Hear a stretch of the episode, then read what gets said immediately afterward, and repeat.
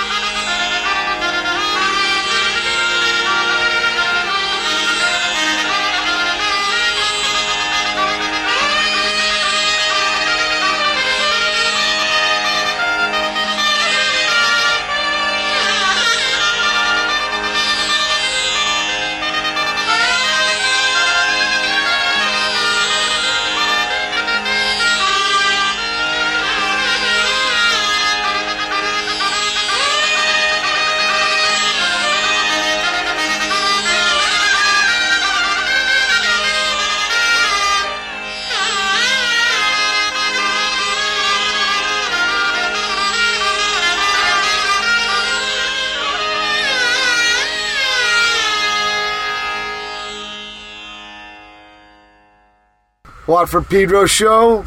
I'm in San Diego here out in front of Winston's, actually Ocean Beach, which is like kind of a Hermosa trip down here. Maybe a little more earthy. And uh, we start off the show with uh, John Coltrane, Freight Trane, Tommy Flanagan song. Uh, the new five disc Prestige thing came out, the book and everything. Nat Hentoff, or is it Het Netoff? I think it's Nat Hentoff. Liner notes, because he got to talk to Train a bunch of times. So it's kind of interesting. It was sent to me by um, Mr. Mark Rennie. Uh, and then we heard uh, Guru Vandana Bandana. by George Harrison, and that was picked by my guests today. Uh, I'm in their town. Well, close. You guys aren't Ocean Beach, are you? No. In fact, what's Ocean Beach like to other San Diego people? It's it's like uh, the outskirts of uh, um, where you go only when Watts come to play in town. So you don't usually hang here. Isn't the big famous hamburger thing over here? Yeah, Hodads. Ho Dads? That's right. Right. Um. Anyway, yeah, the Truckee brothers are with me. You got Pete, Katie, Bot, and we're missing the And Hemi's coughing Stick up a lung man. right now. with the linguini. That's in his hand. Linguini on the floor. so uh, we got to play uh, last oh, no four or five days ago, Saturday, Saturday. at the Adams Avenue Street Festival. Amen. You graced us with your presence on stage.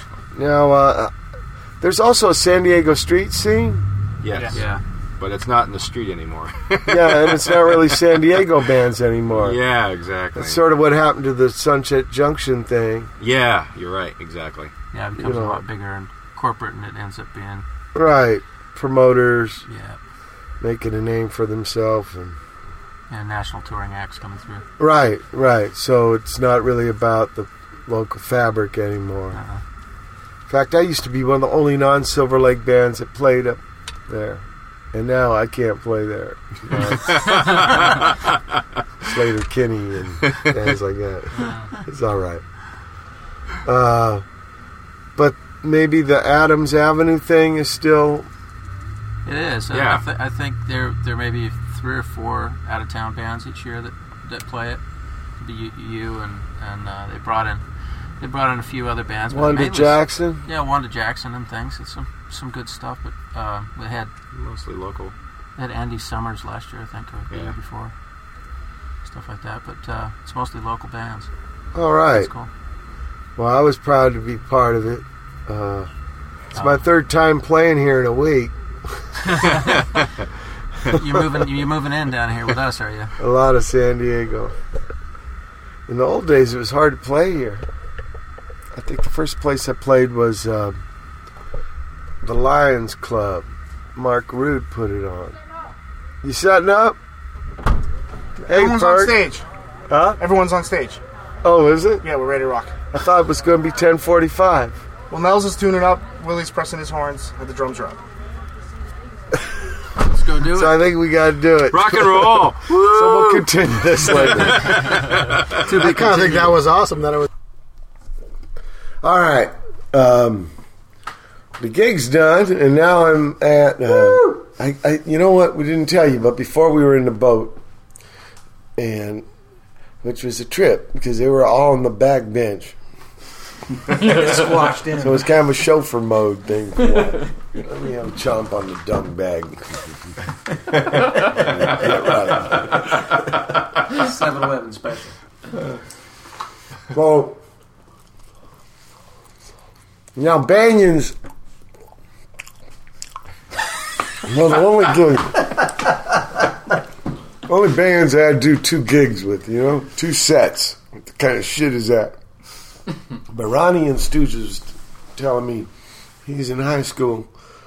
He would do five sets, half hour each, fifteen minutes in between, and. Um, I can imagine that shit. I mean, I guess it's all in the pacing, mm. which I don't dig, man. I'd rather just go for it and whoa, it's spent. Yeah. Leave it on the stage. Yeah. Yeah. I- So- I, don't dig the marathon thing. The marathon bums me out. Mm-hmm. When you guys are writing a set list, how do you plot it? We try to pace it so that it Yeah. it, it goes somewhere. Hills and valleys. Takes Yeah. yeah. it takes us somewhere. It takes them gives gives a little ear break here and there. And, And, and Yeah, what don't- about that's what I was going to say. And you don't blow Guard the against a till the heart end. attack. Yeah. what I have to do. Have tunes in there. yeah, I was kind of reeling there at the street thing. I got good fortune to play with Truckee Brothers. I played on two songs. Um, Komodo. Kiss my Kiss Komodo. My Komodo. Was that the Monitor Lizard? Yeah, Yeah, exactly. Right. and Megawatt. And uh, I, man, I'm, I might have blown you out there. Oh, rock and roll, rock Maybe and roll. we should have more stereo. but it was cool. He was there though because he could help me Yeah. with the song form. Although I got lost kind of at the end of Megawatt, but uh, that was a good jam. And you know, I'm, I'm I'm driving home in the boat, and I got Ravel and Tom with me, man, and they were talking about your man. They were tripping on it. They were going like, "Yeah, man, what kind of songs are those? What kind of form is that, man? What's the the whole dealio?" And uh, I mean, they were digging it. Did they figure it out? Because we haven't figured it out. No, they, they, tell weren't, us. they weren't. They said kind of like Cobra Verde. You know about them Oh, guys from yeah, yeah, Cleveland? Yeah, Yeah. yeah, yeah. I mean, not music, just the the So the concept form, or yeah. something. No, more, more like your whole presentation thing. Like, you know, because you write, uh, both bands have their own personal style and stuff Yeah. like that. And that's what they were saying. It was just, that was the closest they could reference uh, you guys. So, and, you know, Tom Raoul's seen a lot of bands, so I thought that was a great Yeah. thing. No, they was were great. digging on your on your thing, but I just want to let you know Oh, they're they're we were talking in the boat. Well, I was listening and checking it out, and then I'd add I'd pipe in with some things. They were tripping on it, and they were Oh, we had a great, commiserating on it, you know, out loud about like, yeah, because you know what, uh, that's the way we are. I've been lucky to play with cats like this that are in love with music, and and that's so some guys got a band. They people bring it to the thing, and then wow, they share a stage with you, and That's what it's all about. yeah, don't- if you I mean, it, there's it's- all there's it's all these other to things going on in a, a dealio. I mean, I, you, you wouldn't believe how a lot of folks, especially if they win the lotto and have some success, the last thing they want to talk about is music. Hmm. Yeah, mm-hmm. yeah, yeah, You know, it's more like some kind of yeah. angle on service and lifestyle or something. So, Right. you know, they ain't like bit with a bug.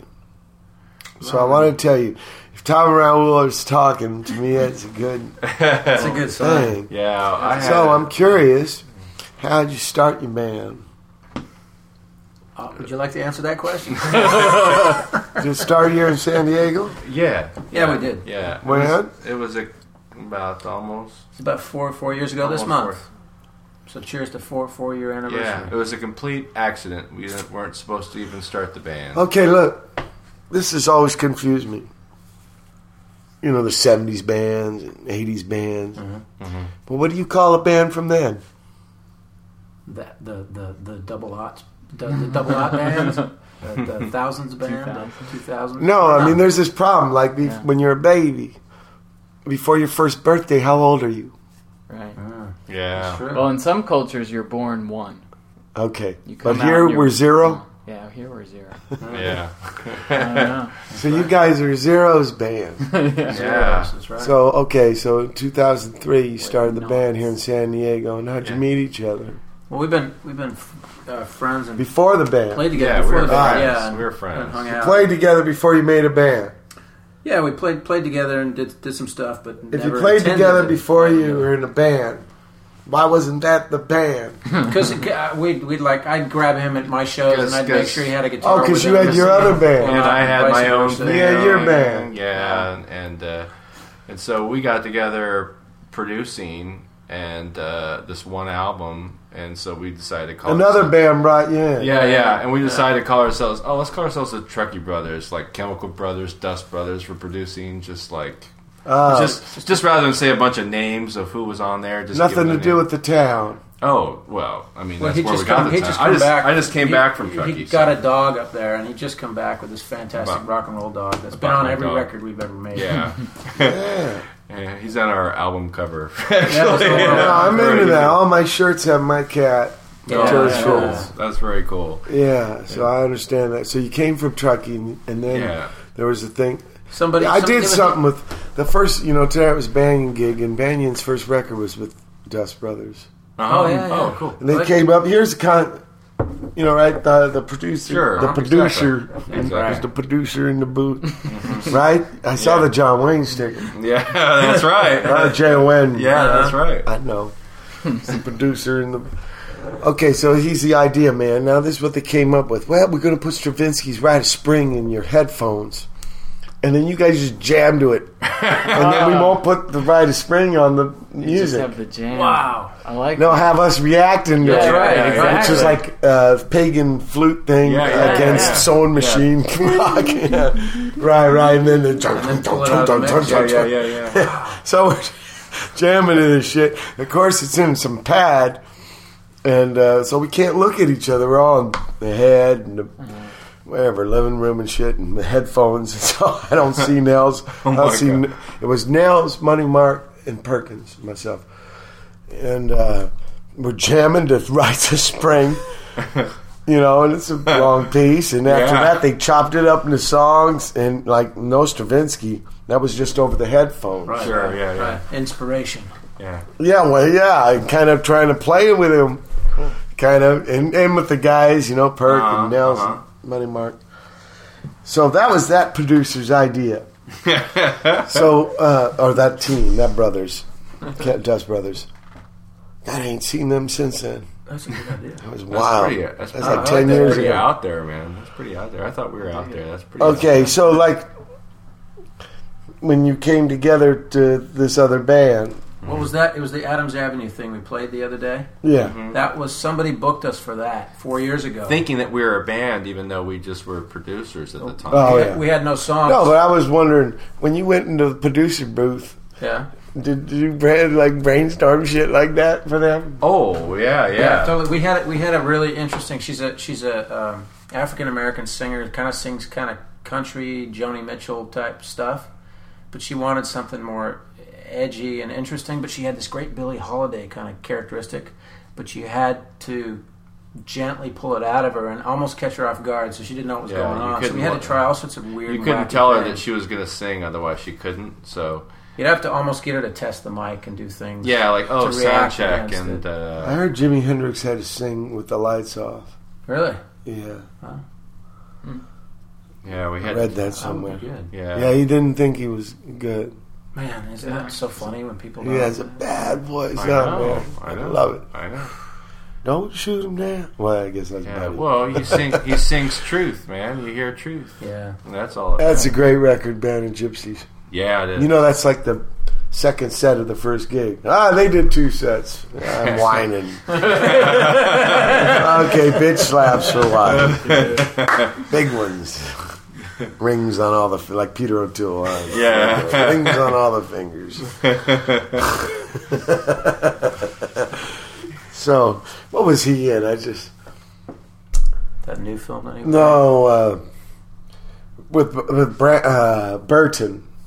oh, oh, Beckett. Beckett. Oh, Yeah, I Yeah. just oh, saw I that. saw that the other day. Yeah, Yeah, yeah, that was because great. there's no commercials on that fucking thing. Turner. Yeah, yeah, that's exactly. Right, that's right. Yeah, I just Yeah. saw that. Great, it's Yeah. a great film. He's a weirdo. In tights, though. That's right. You know, me and Pettibon want to do an adaptation of Richard II. It's the only time Shakespeare picked the man of action over the man of ideas. it's all about, well, we're going to bring it. I mean, you know, Richard Uh-huh. is doomed and knows it. We're going to adapt it to a band situation where it's it's the bass player's band. Well, that is not natural order of things. you got to go. Gloucester will be the lead guitarist. Nice. Okay. Ooh, So we- I I like that. When, Got when- that when do we get to see that? one? Okay, so you guys we met. two sets or three sets? no, we made a few movies. We made one uh, about Jim Morrison. Yeah, I wore leather pants. I still got them. Somebody gave them to me. Oh, what, who was that? Raymond got me to hump a uh, street lamp in front of the whiskey. the, the sculptures at UCLA. and shit. Oh, there you go. Venice. That's good. It's called uh, Venus Rising. No, Venice Rising. Oh, No, uh, Red Tide Rising. Venice or Mars.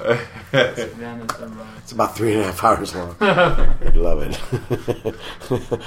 it's intense. He wanted me to do a porn scene. It's the only thing I've ever said no to Raymond. I couldn't do a porn scene. nothing Texas style. I mean, it broke my heart. so I just ain't getting the qualities. so you guys uh, meet together as producers and you brainstorm on this lady and you bring her out of her shell. Mm-hmm. And then you say, I want a band with you. Well, they, well, they, they, they booked us this gig, so we decided we needed songs because we weren't a band. Same gig. This uh, The same gig, we yeah. just did so we, Yeah. so we decided uh, we had like a week to come up with a bunch of songs. So we went into the studio with a couple of song titles and a couple of little progressions, and wrote wrote an EP's worth of material. Learned a couple of things at Tom Waits For this song, a gig. couple stuff Yeah, this yeah, gig. yeah, yeah. I went and played the gig, thinking it was a one-off. One time. Everybody one-off would hate thing. it. It was Yeah. Oh, too man. weird. And And then That's uh, a trip because uh, I got an interview here. I'm gonna play of this cat. He has a band called Go Team, and he said he Yeah. made a record in his room. yeah, And then somebody asked him to do a festival. And he had no band. so he got all these people together. I think he knew one guy, Uh-huh. but all these people from ads. Yeah. And, you know, I, we had this thing in um, L.A. I don't know if you got it here called the Recycler. uh-huh. Yeah, yeah, yeah. And there used to be band ads, and they Yeah, were exactly. hilarious. You know, no Exactly. flakes, yeah, yeah. must have own transportation, That's right. Must have own gear. singer, singer will have his own microphone. serious only. Yeah. No have deal, have management. That's right. I need drummer, bass, guitar.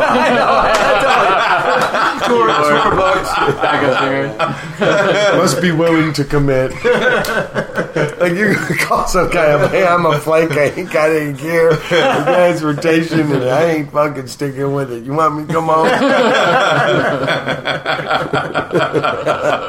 yeah, you got. Oh. oh, those ads. Oh, God. Those ads were hilarious. Oh, I haven't looked at the recycle in a long time because the internet came. yeah, I know they don't So have them sorry. anymore. They don't have them anymore.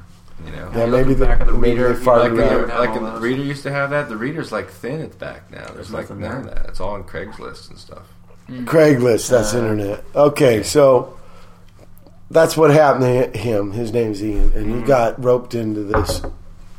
I mean, you, when you listen to the show, you'll hear him talk about it, but he got roped into this. Roped into. Yeah, it's great. Hey, you got to play poor this guy. festival. Yeah. Gotta put a band together. So he does it, and uh, you guys did the same thing. So sometimes that's what do they call that? Cathartic. yeah. Is that the wrong yeah. word? Yeah, yeah. Well, yeah, I, There's I a lot of pain. Cathars were people that were killed in a crusade. So maybe that's a yeah. hard word. That's Yeah, in, Okay, the, in so in the it's case like of this that. band, actually, it, it, it was because we it, it we decided we just have fun and do whatever the heck came to mind, and Yeah. not worry about writing songs and hits and, and everything radio else. and all that. We're crap, just going to do know. this gig. Yeah, we're just Yeah. gonna do this gig, and it was it was probably the the truest musical moment we could have done, and it had this effect of, of all of us uh, kind of psychologically starting over. Yeah, I felt like like well, Start like music kids like yeah, yeah, like a like a little kid, again, like you know? just having fun in a room and jumping We'd all up had and down. deals that had gone wrong and everything, and Yeah. kind of weighed down by that. And it was it was just fun to start over and have yeah, it was have a blast doing Yeah, it was like it like peeled back like 15 years off of my life. Mm-hmm. It felt like just you know it was great. Did you have the name right there? Yeah, Yeah, yeah. yeah, Okay, yeah, that's great. Yeah, and- Because you know about, I heard an old ta- uh, Austin scene. There'd be uh, bands, you know, Mm-hmm. uh, They never did gigs. They just put flyers up, right? They never even tracked. They even did practice. This is old punk. That's good. Everybody wanted to see it play. play. Who is this band? God, they're all over the place. Darius. Great. Good name. Good logo. I've heard the shows are But awesome. then, but in a way, it probably like you know, hey man, maybe we should like get a gig or write some songs, Yeah, yeah, or like, what do you want to play? Yeah, Which yeah. instrument? I don't know. the zither. Do I have to play? You know the urinal people. They were film guys at UCLA, and they told me they just, I think, drew straws or something. You know, who's going to be bass, who's going to be drums, and guitar. And they uh, make their first record. uh, Kevin, the drummer, had uh, paper skins. You know, these kiddie Yeah, drums. Yeah, yeah, yeah. And uh, Kel and John are plugged into the same little amp. Oh, that's so cool. Staccato. Wow. Yeah, we did. We were really inspired by these guys because the punk rockers, uh, these guys, this was beyond our reality of the seventies. You know, where you sat and you practiced the records and shit. These guys don't even know how to play, and they got nerve to do gigs and write their own songs. They have this song called "Ack Ack Ack." Ack. I think they said four acts, but we always said threes. we even cut out a verse. Too long minute and a half ago. But, it was one chord, and then the big move comes, and they just go down half a step. It's like, whoa, you know, and, it- and it wasn't like really them thinking it through. It's like all they could do, you know. Uh huh. So There's something beautiful in your limitations. Uh, and, Yeah. and Yeah. when you're in unfamiliar territory, you're not you're not so well rehearsed. yeah. I mean, that's what what I mean. Hey, that's a good thing. What about semantics? What about great. when you go to work on songs and uh, to play for a gig? What do you call it? in terms of what re- practice or rehearsal. or- Yeah, yeah. we. Vis a vis. Via I, I s- I suppose it. it in, Coffee usually. it's Yeah, usually- we do an hour of coffee, and then We- we. we- No, but what do you call it? Do you call it practice or do you call it rehearsing? I, think we'd probably refer to it as practice more, but but uh, often Yeah, because just refer man, we it as a were jam. always heavy on that, man. We thought actors rehearse. Yeah. We practice. you know. Yeah, yeah, yeah, yeah, practice. yeah. Yeah, no, we. Yeah, we even call So it you that. pract you pract for this gig Yeah, and it went over good. So hey, Yeah. I'm gonna, we're gonna do some more. and then well, people uh, Started- booked us more shows. We didn't. started playing. They, they got a copy of the Yeah. recordings because we recorded the stuff so that we knew what we were doing Yeah, at, before the gig, and and uh, uh, and it was good recording it was good recording. Yeah, it was in a- the studio. you know, it wasn't yeah, like it's- crack band. No, it's a studio cassette. stuff. well, it's like uh, I I have a studio, It was a so studio, so we we just threw everything up while we were, you know, recording, uh, writing the stuff, and, and they started playing it on the radio down in San Diego at 91X, and and uh, we Here. just were blown away. Yeah, yeah, yeah. We're like, okay, that's We- right here in San Diego. and we- out, out in San Diego, we're an OB, Yeah. so there's Yeah, yeah. separate. And we laughed. Uh, we laughed, you know, nervously, going, "Wouldn't it be funny if like this actually takes over our other projects? You know, like it overshadows everything." We're like, "Ha ha ha!" And it completely did. Everything that we're doing, we, we pretty much dropped, So, and uh, and uh, the band just completely took over everything. So Which is how we ended up meeting you in, in yeah, London. and, yeah, uh, in the UK. Yeah, yeah, I should talk about that. I was in England on tour. I might have said this on the show before, but fuck it. It's a great thing about Alzheimer's. but I was playing with the, I think it was the third string of the second man. Paul was on organ, Raul was on drums. None of the guys who made the record with me could do it, so I had Paul and Raul, and we're playing ICA in London it was easy parking. It was easy driving. It was a bank holiday, and it had great weather. It had Cali yeah, weather. yeah, it was. right. Was that- great. oh, yeah, That's yeah, gorgeous. It was very rare. yeah, I know. so, uh, and after, and the Europe tours, you know, I can't conquer people's pads as easy. So I'm at some tel, Columbia. Columbia House, I think they call it. And uh, yeah, it's kind of hard to find a little bit. And then I come into, I don't know, what was that, den? It's the hotel bar. Yeah, hotel bar. Okay. It Looked like a den or something. Yeah, well, Yeah, yeah, well, that's basically what it was. slash a tiny little room. slash yeah. den. Yeah, it was probably some booze estate in one day, at one time, and so and that's where I met you guys and we started rapping about shit and music, and then uh, eating pizza and drinking whiskey. Right, and then you flow me your music, so I got to play it on the shows, and then uh, Did you hear? Did you hear me? I think I was a little little uh, worse for wear that night. It was you were going back up the stairs. I was trying to educate the other San Diego band. was there was singing at another band. It table. was like, so it was San Diego night in England. yeah, there was a there was a Yeah, there was well, that someone from Truckee was there. yeah yeah there was uh, Uh, what's uh, her name? uh, Uh, the the harp, harp play- player. the harp oh, player. uh, Yeah, what's Gosh, I can remember. Joanna Newsom. Truckee Joanna harp Newsom. player. Joanna Newsom. Joanna Newsom. Oh yeah, all right. She was there. She was there too. It's just Yeah, Now, were you on tour? yeah, Yeah, yeah. We just finished, I think, a really rough. Well, of course you were on tour. Shit. yeah, yeah. yeah. Uh, we're having we're having band practice. hey, maybe we'll see Mike Makeup. Watt. Let's do it in London. yeah, actually, what was cool about that tour is um, um, we just we didn't have anything booked. We we Let flew out there fall and, and, and we we booked it when we got out there.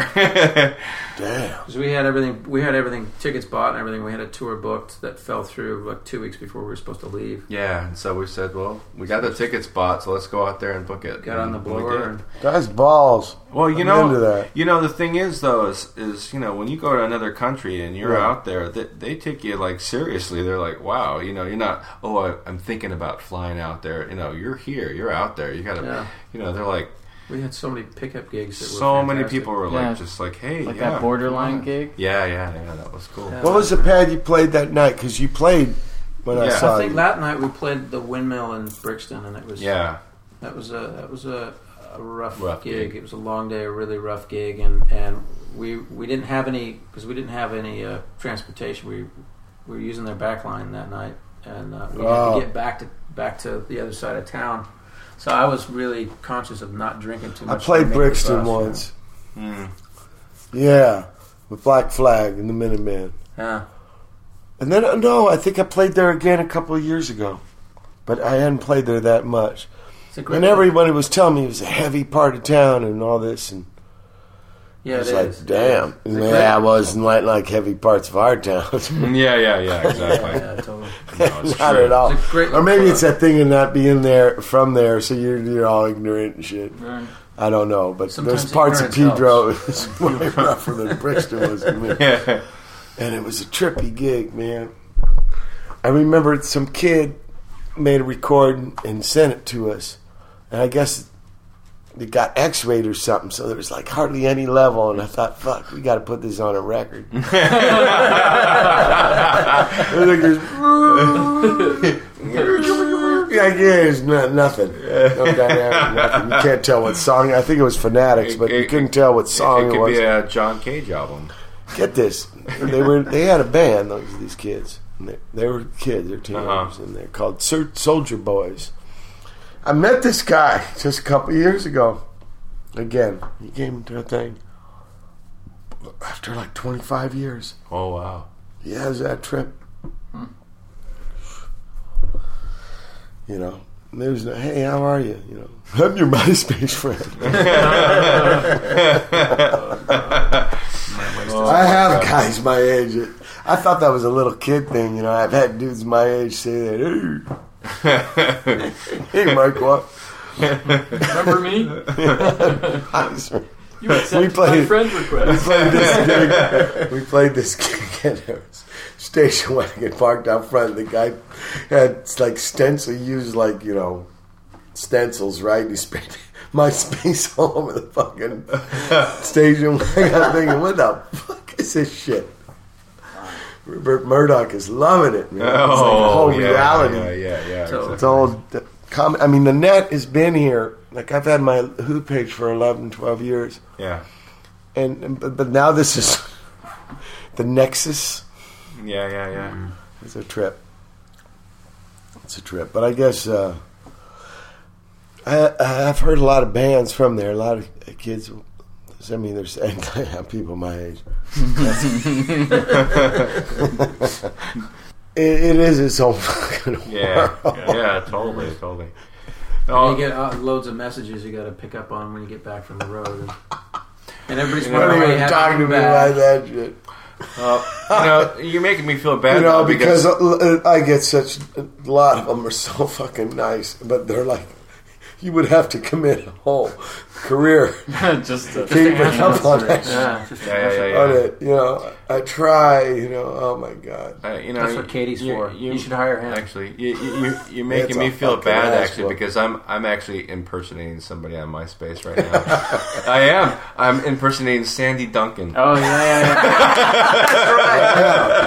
has, has, has anybody else tried to join it? There was a punk Uh, a bunch of porn, uh, a bunch of porn people always want to Yeah. be friends with Sandy Duncan. Sandy I don't Duncan. what's up. There with was a that. punk band called Sandy Duncan's Eye.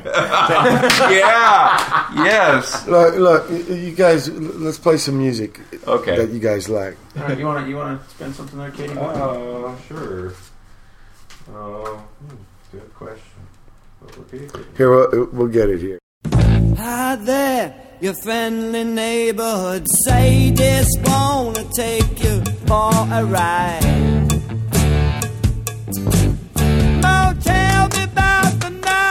Nights I made you cry. Two tiny purple hands crawling out across the floor. All I could hear was a voice screaming more, more, more. My baby called me when she wanna tell you. My baby called me when she wanna tell you.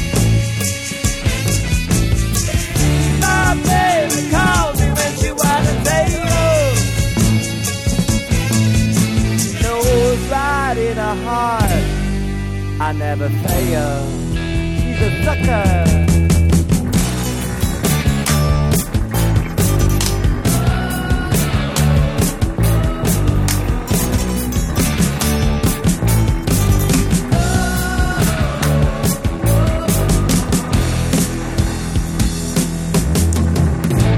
God help the woman who's late for work. I get a green light flashing red. Like a superstar fast count queen who's crying out bleed. No, I just run out of aspirin for an aching head. So I guess I'll have to do it just one. My baby called me when she wanna take you. My baby called me when she wanna take you. My baby called me when she wanna take you. Knows right in her heart, I never fail. Uh, she's a sucker.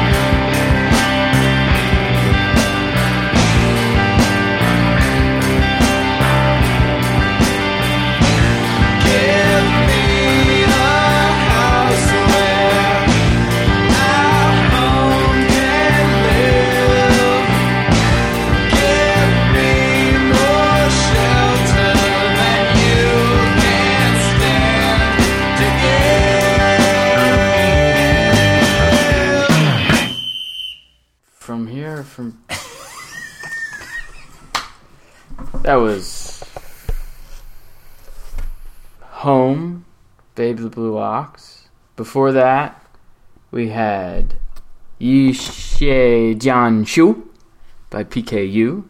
No, PK fourteen. PK 14 is the actual name of the band. Sucker by Mott the Hoople. Guru Vandana by George Harrison. I saw Mott the Hoople. Yeah. They were great. Yeah. Yeah. In fact, I saw him twice. Once with Mick Ralphs, and once with Ariel Bender. Ariel Bender from Spooky Tooth. Yeah. Uh, Oh, wow. Yeah, cool. no, We tried. We tried to meet Ian Hunter one night. and we- we- he's living in Connecticut. Yeah, and we we were at the South by thing one year, and his publicist was determined to introduce us to him, and she couldn't even get in. so we ended up on the Did side. he of have the the glass, stage. sunglasses? Yeah, Oh, oh, yeah, totally. yeah. The whole thing, full yeah, on, it's the great. full deal, the full deal. Yeah. So I got Yeah. a picture of Katie uh, off the stage with I- Ian behind him, Behind- as if like- as if like- they were like- talking. Yeah, but, but He's got a band with Joe Bouchard, the bass player from Blue Öyster Cult, and Neal Smith, the drummer from Alice Cooper. Oh yeah. Yeah, because I know Joe Bouchard. Oh, bless I wonder what that's like. Yeah. What's it called? Wow. That's Check it trippy. out. What was that? It's your phone uh, No, close, my- close to the radio. Because my phone does uh, uh, giant steps.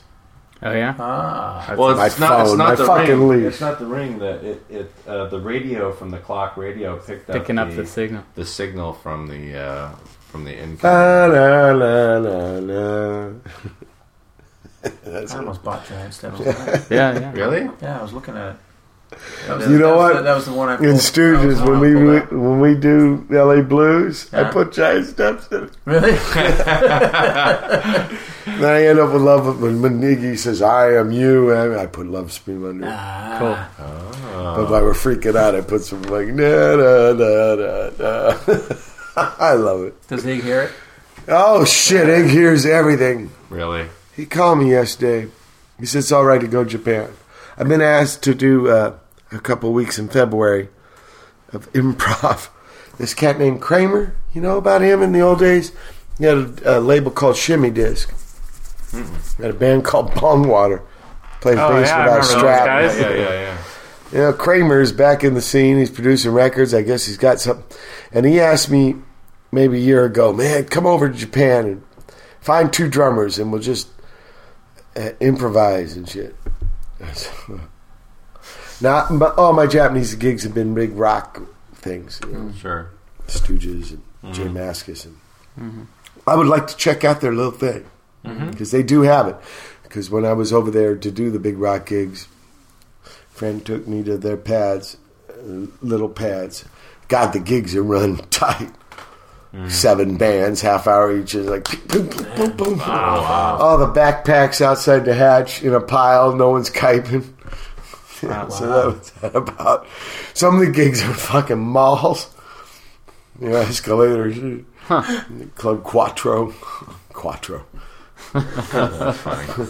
Yeah, and you can get the keychain, EB, sush, Tokyo Hands, right? Have have you been there yet? No. No, it's no. a trip. No, I haven't been It's a trip. Whole But anyway, I get to play in. February, and.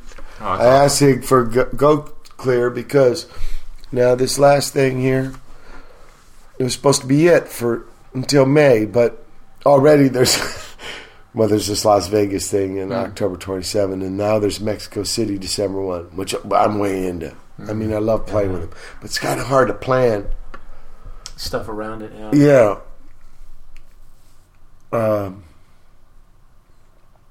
but it, I wanted to get to this about that in a way because,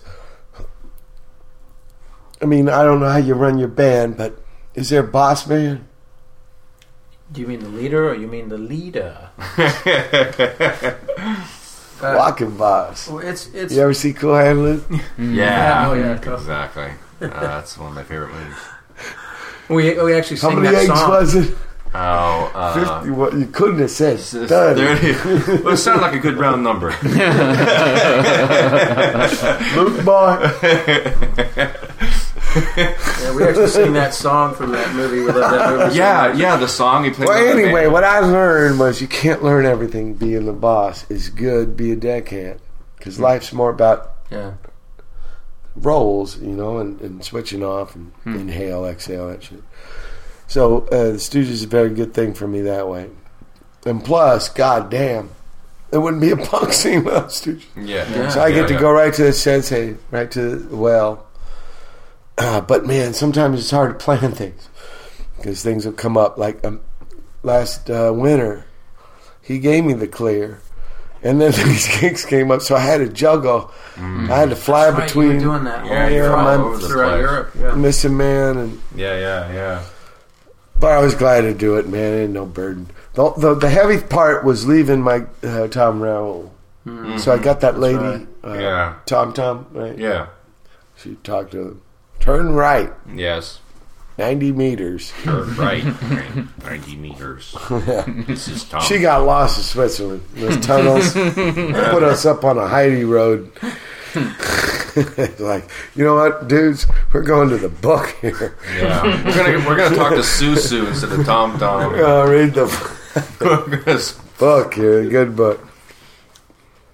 But anyway, th- that's my take on it. Yeah, yeah. Life's about taking turns. And we, we, Ah, but I should ask you about these yeah. tunes. Huh? We know why Watt picked, you know, yeah, he picked the China song. Yeah, why'd you pick uh, the. because they're bad, and I want to play there. Yeah. You know, there's a great song by Pere Ubu called Chinese Radiation. You know that song? God, it's on the first album. No. I'm not familiar with that one. It's called Modern Dance. It's weird. It's got like some worker guy with ballet shoes on. it's very strange. But there's a song on the. They had one of the first punk out U.S. ones out in '77, Yeah. and I got to get be friends with a few of them. They're Cleveland man. kind of rusted out thing, and makes sense why the music came. But man, that song always made me think of D. Boon and Cry. Mm-hmm. Is that weird? I never knew that band, you know, only through music. That's the connection, though. That's I mean, music is So- an emotional connection. I want to play there. But why'd you pick Mott the Hoople? I because uh, the the feeling of, of them all playing. You know, they're all playing together in the room. You know, and You know uh, about their piano player? No, mm-mm, I don't. What was his name? Uh, he somebody told me he was the light man. Oh, Yeah. really? Yeah, come on. Play Oh, the piano. Nice. That's great. Fisher? That's great. What's his name? He's a trippy guy. He used to wear uh, uh, lapels, had keyboard. God, what was his fucking name? He made an intense record in the 80s of uh, 61 minute songs. Not 61 minute, 61 minute 60 songs. right? one minute songs. yeah. Oh, wait 60 a minute. songs in one minute and Yeah, less. yeah. Yeah, What was that? Yeah, what's his fucking name, huh? Oh. Do you remember that record? Yeah, That's no, a no, trip. No, no, you're totally right. And when you said that, I'm like, oh, ding. But he was a light man. yeah, That's pretty punk. yeah, very yeah. cool. Okay. And I, you pick home by Babe Blue Ox. I met those people once Yeah. they came to one of my gigs. there's cool I think I was playing with Nels. I think it was the Black Gang at Huh. uh, Knitting Factory on Leonard, New York Ci- City. Shitty. and uh, Both. Fuck, I thought they did have two bass players, but maybe I'm wrong. Yeah, well, you know what? There was the way she plays her the bass, bass. the way she plays her bass, it Yeah. sounds like they have two bass. And why'd you pick that one? Uh, you know that when this record came out, I was feeling kind of down about uh, the the possibility of new music. I don't know. I was just feeling like everything was sounding the same. When that Babe, the Blue just- Ox album I, came out. yeah, and I was just I was feeling like you know there's nothing new that can happen in music. Yeah. And then this album came out, and it just it blew me away. It just it was like wow, something something totally new and totally fresh, and it just it stuck with me. It t- it taught me that if I ever feel like like there's nothing new that can be done, there is because it's happened before. You know. You know what somebody once told me? The only thing new is you finding out about it. Yeah. That's true. Yeah. I like and that. filtering it through you. Yeah. Yeah. Well, we're at the end of the first hour. Hang tight for hour two. October 3rd, 2007. It's the second hour of the Watt from Pedro show.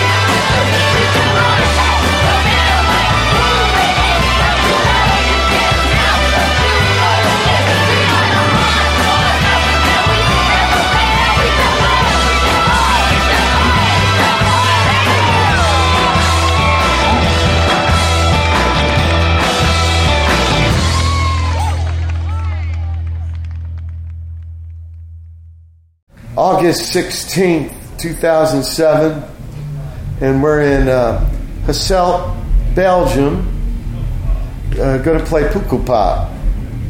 And uh, with me is Ian Parton, boss man for Go Team. and I haven't got to see you playing over a year, so this is very exciting for me. I think last time was in the desert in Cali. That's right. Coachella. Yeah, because I thought it was a big day out, but you, you were there, weren't you? But you, you came along to the. I've, I've stunk it up there too. I've stunk it up. The first time was in St. Kilda, which is part of Mel- Melbourne by the water. yeah. And uh, that was amazing. That was the first time I found out. I thought you guys were having guitar effects. I couldn't tell where some of them sounds were coming. We were cheating with the. And box. somebody showed me this box. Oh no. Cheating, if you ask me, that would be very tough to do. I just did some recording. Yeah. And uh, the click track thing, playing in seven. And what saved my life was uh, the drummer pounded out the beat on my back. Ah, nice. That's cool. In fact, I would like to develop uh, an invention that could somehow incorporate that. That's a wicked idea, isn't it? You know, because, yeah, the click, uh, the bass, and the music you're playing to, all three compete. Whereas one, You're just feeling it. and yeah, isn't Well, that what you say there's a- too, right? You There's a, thing, there's a thing that you can get on your drum store, which is called like a boomer or something like that, and it, and it just kind of boom, boom. You know, you can feel it through your through it's your. a boom. I don't know what it's called. Probably a it's like- speaker. yeah, Maybe It's like a is a speaker. it makes the whole sort of uh, stool vibrate and that. So maybe they could do a similar thing. That'd be cool. this is what I wanted to ask you. Mm. You're aware of Glenn Branca's music, Yeah. but were you aware of it before the Sonic thing, or after? Um, I saw a South Bank show um, uh, way back when about Sonic Youth. It was this, it's this arts program in the UK which interviewed loads of people about Sonic Youth as well, and Glenn Branca was one of them. It's television. Yeah, a television show. Okay. And uh, yeah, then I heard people were telling me about this bloke that was doing like guitar orchestras, and it sounded, you know, just kept building and building and building, and and I love that kind of stuff, you know, where it's almost going to buckle under, under the weight. You know, you can't take anymore. It's like a swarm of bees or something. You know what I mean? It's like.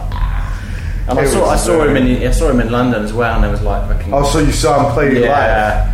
So first of all, he starts reading the music, and then after a while, he's throwing all the sheets all over. He's pouring water over himself, and it's just like you're fucking faint. So you saw it because now he has another cat conduct, but in the old days he used to conduct. No, that's right. yeah, Older no. days. He, he was there, man. So yeah, I've always had that that don't know bizarre love of dissonance. You know that because it's it's the most exciting guitar sound you could ever have for me. You know, it's it's going ah, you know it's pushing it further than So, Glenn, he's going to be playing your town, but you can't do it because you're torn. Right. pretty much. Plus the fact, door. yeah, I mean we're we're we're going to be uh, on the road for like the rest of the year, pretty much. You know, between here and the US and then Japan and then Australia again. You know, so you know we could never we could never go home again if we wanted to. You know, but you know. You told me you made this band in your room first. Yeah, yeah. It's a weird way round of doing it, you know. Because I'm, I'm not really the best jammer in the world, you know. I, I can't really stand in a room and jam with people and, make amazing stuff. I'm not really a natural musician, but I'm I'm someone that kind of thinks about things and lives with things and tries things out. Then it kind of evolves. Songs evolve, you know. I don't just sort of pluck, pluck them out of the air and I try things out. And so I've been doing this for years. You know, I'd come home from work. I used to be a TV documentary maker, so I'd come home from work and fire up my dodgy four track and my Atari, you know what I mean, and uh, samplers and things like that, and, and we just sort of chip away at this this idea I had of, of mixing together all my favourite things, you know, and I've always been kind of un- unusual in that I've always liked noisy stuff like Branca and Sonic Youth and MBV and stuff, but in tandem with that, I've kind of had this obsession with. Uh, those kind of forgotten theme tunes to children's programs or you know public information films or um, soundtracks, blaxploitation stuff, and early hip hop, and even the music from Charlie Brown music. You know what I mean? Um, yeah, that's the one. Yeah, He said you were on the same little label. yeah. Pickle, Pickled Egg Records, it was called. In Pickled Egg. Yeah. And, and, and so that was the kind of connect, and he's the first one on. Pretty much, yeah, yeah, that's right. I mean, we even tried to, to try to do the Go Team way back when in 2000, and it wasn't really happening. Way back in 2000. Yeah, I didn't- I didn't- it was just me and him, and he got a few friends in, and it just wasn't happening. So I, um, I put it, put it to bed for a while. You know, and wrote more songs. You know, a few year, a few years later, I had Thunder Lightning Strike, which was our first album. You know, like you said, um, you know, no band to take to the stage, and we were getting all these offers in. I was like, I haven't got a fucking band, you know. Right, so, right. Um, so that's when I really sort of put my mind to it, and it, and it, it took a few weeks basically just to, to do Put it. ads, or did you know these kids? bit, yeah. I mean, Ninja was his lead singer, you know, because you know I really wanted to get people together that wouldn't have been in a band together normally. Yeah, yeah, you know yeah, what I mean, yeah. I really, Right, right, right. I didn't want just a bunch of blokes from Brighton, you know, just standing there. I, you know, I didn't particularly want an indie chick. Do you know what I mean? I didn't want someone who was into, you know, garbage or any, you know, Garbage. any of that stuff. You know, um, I wanted someone from outside my world in a way, just Oh. to kind of get really odd people together. And, um, you know, I, I like the kind of the showmanship that you get with hip hop more more than, you know, um, performance. yeah, people who kind of grab it. You know, what I mean, Yeah, yeah, and aren't, aren't so indie about stuff. You know, um, What's but- indie? well, you know, people who swagger, at their shoes, swagger around. They look at their shoes. They Oh. think they're really cool. They swagger around. They strike poses. You know what I mean? I, I wanted someone. too indie. Well, you know, you know what I mean. rock It's- yeah, No, I know what you mean. It's it's almost like because when I hear indie, I kind of think of oh, there's a way of doing things Yeah. on the uh, mechanical side. Yeah. but it actually became kind of a form. yeah. I mean, particularly in the UK, like every fucking band looks the same. They all sound the same. They all want to be a Gang of Four or the Clash or whatever. Particularly at the minute, you know. And uh, so I wanted to bust out of that and find ways that you could be cool in, in non-obvious ways. You know what I mean? And, I saw those bands in their days. They seemed pretty performance oriented. yeah. I th- the ones that stood still was uh, that I played with was Oasis. They kind of Yeah, stood still. yeah. And I asked the guy about it because he said he liked Townshend. Right, yeah. Because he's saying, yeah, you should just stand there like the Beatles. And he told me that was their model, was the Beatles. What it's all about, isn't it? I think you, you have to give someone a reason to look at the stage, don't you? Do you know what I mean? You've got to have something going on, which is obviously what Iggy's all about, you know? Yeah, I It's almost like saying you can't not look at me. You're, you're not going to take your eyes off me for like two hours or whatever. I That's don't. good. I don't do that too much. I'm a more of a jump. I'm a sort of thrashy kind of geezer. It's know? hard for me to look. Yeah. I, yeah, I, I get scared. Yeah. I got into music to be with my friend. I find it. I, I love people who can do that. Yeah. Did you have an idea how many people it was going to be, or like you get people? Um, it was. I mean, lo- lots of it was sort of simple recreation type Ah, type and right, here's a you know? song. I'm going to make it so. Yeah, I mean, you know, and there had to be lots of people who could play lots of instruments as well. That's why we kind of run across the stage to Yeah, pick up, pick that's up something bad, else, though. you I like that. Yeah, I like I've always liked bands that do that, and, and you know, again, it keeps Yeah. the audience on their toes, and you know, even one song, I But it demystifies it too. It's like you know what? It's empowering. It's like man. Mm-hmm. But the thing is, your cats can play. I gotta say. So, yeah, yeah. It's a little, little Mm-hmm. we're different still we're still thing. pretty ropey though. Around the edges, you know. Yeah. we, we, Well, we maybe play- time, and we do. I mean, all of it's not filled in. You got the box doing things, and that's Mm-hmm. got to be a tough gig playing to that thing. Pretty much, yeah. I mean, it, it, it Stern mistress. yeah, it kind of puts the groove under the microscope. Do you know what I mean? Because you, you've got Dude, to, I know it. you got to be bang on, or otherwise, you know what I mean. With Fuck yeah. with punk stuff, you know, you can drift, and it's kind of Right. the drift and the speeding up. Originality, originality, or trying to get to a new sound first was like that was kind of my number one goal. You know, was almost thinking up things that hadn't been done. You know, like kind of car chase, blaxploitation, kind of trumpets with noisy sonic youth guitars or whatever. You know, I've not, I've never heard that in that combination. It's, and for me, it's like two exciting things that have come together to make it even more exciting. You know, and it's it's almost that mentality is thinking up things that haven't been tried and then trying it out first, kind of thing. Now, this new record, it's different than that first one, right?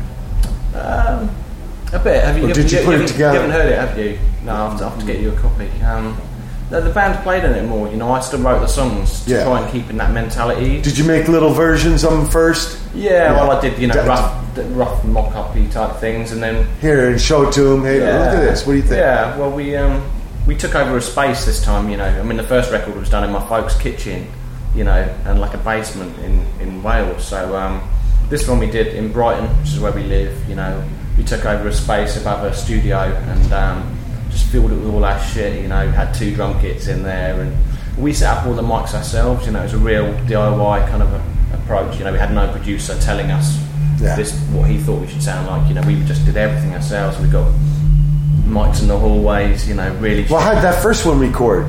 That was you. that was just me. Yeah, that was in holiday time.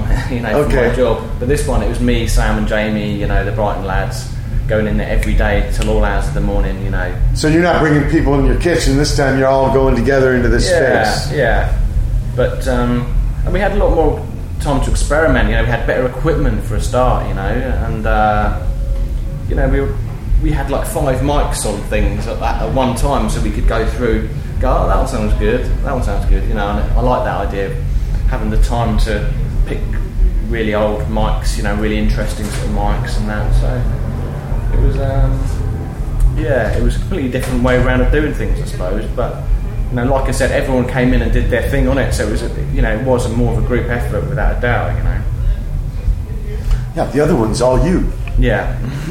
It's intense. Yeah. I'm more of a thinker. I'm more of a plotter. You know, I'm a, I, I live with things and then reveal them weeks down the line. Do you know what I mean?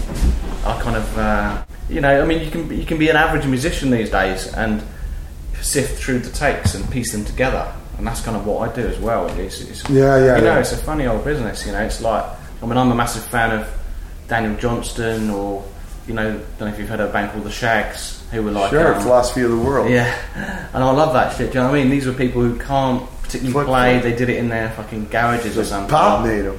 But yeah, yeah, exactly. Yeah, yeah, yeah. He's on that last tune. And but it was there's something original in there. They've got their own sound. Oh, do you know what I mean? And it's Absolutely. like and it's out of time. I used to play that at the Black Flag practice pad all the time. Yeah. Oh yeah, everybody loved that I record. love that, yeah. And I met Daniel when he was a teenager. Oh, Daniel Johnston. Yeah, San Antonio. When he was, yeah, because he was like a different person back then, wasn't he? Yeah, yeah, but he, his, his love of music was still there. Oh God, yeah, yeah, He loved the Beatles.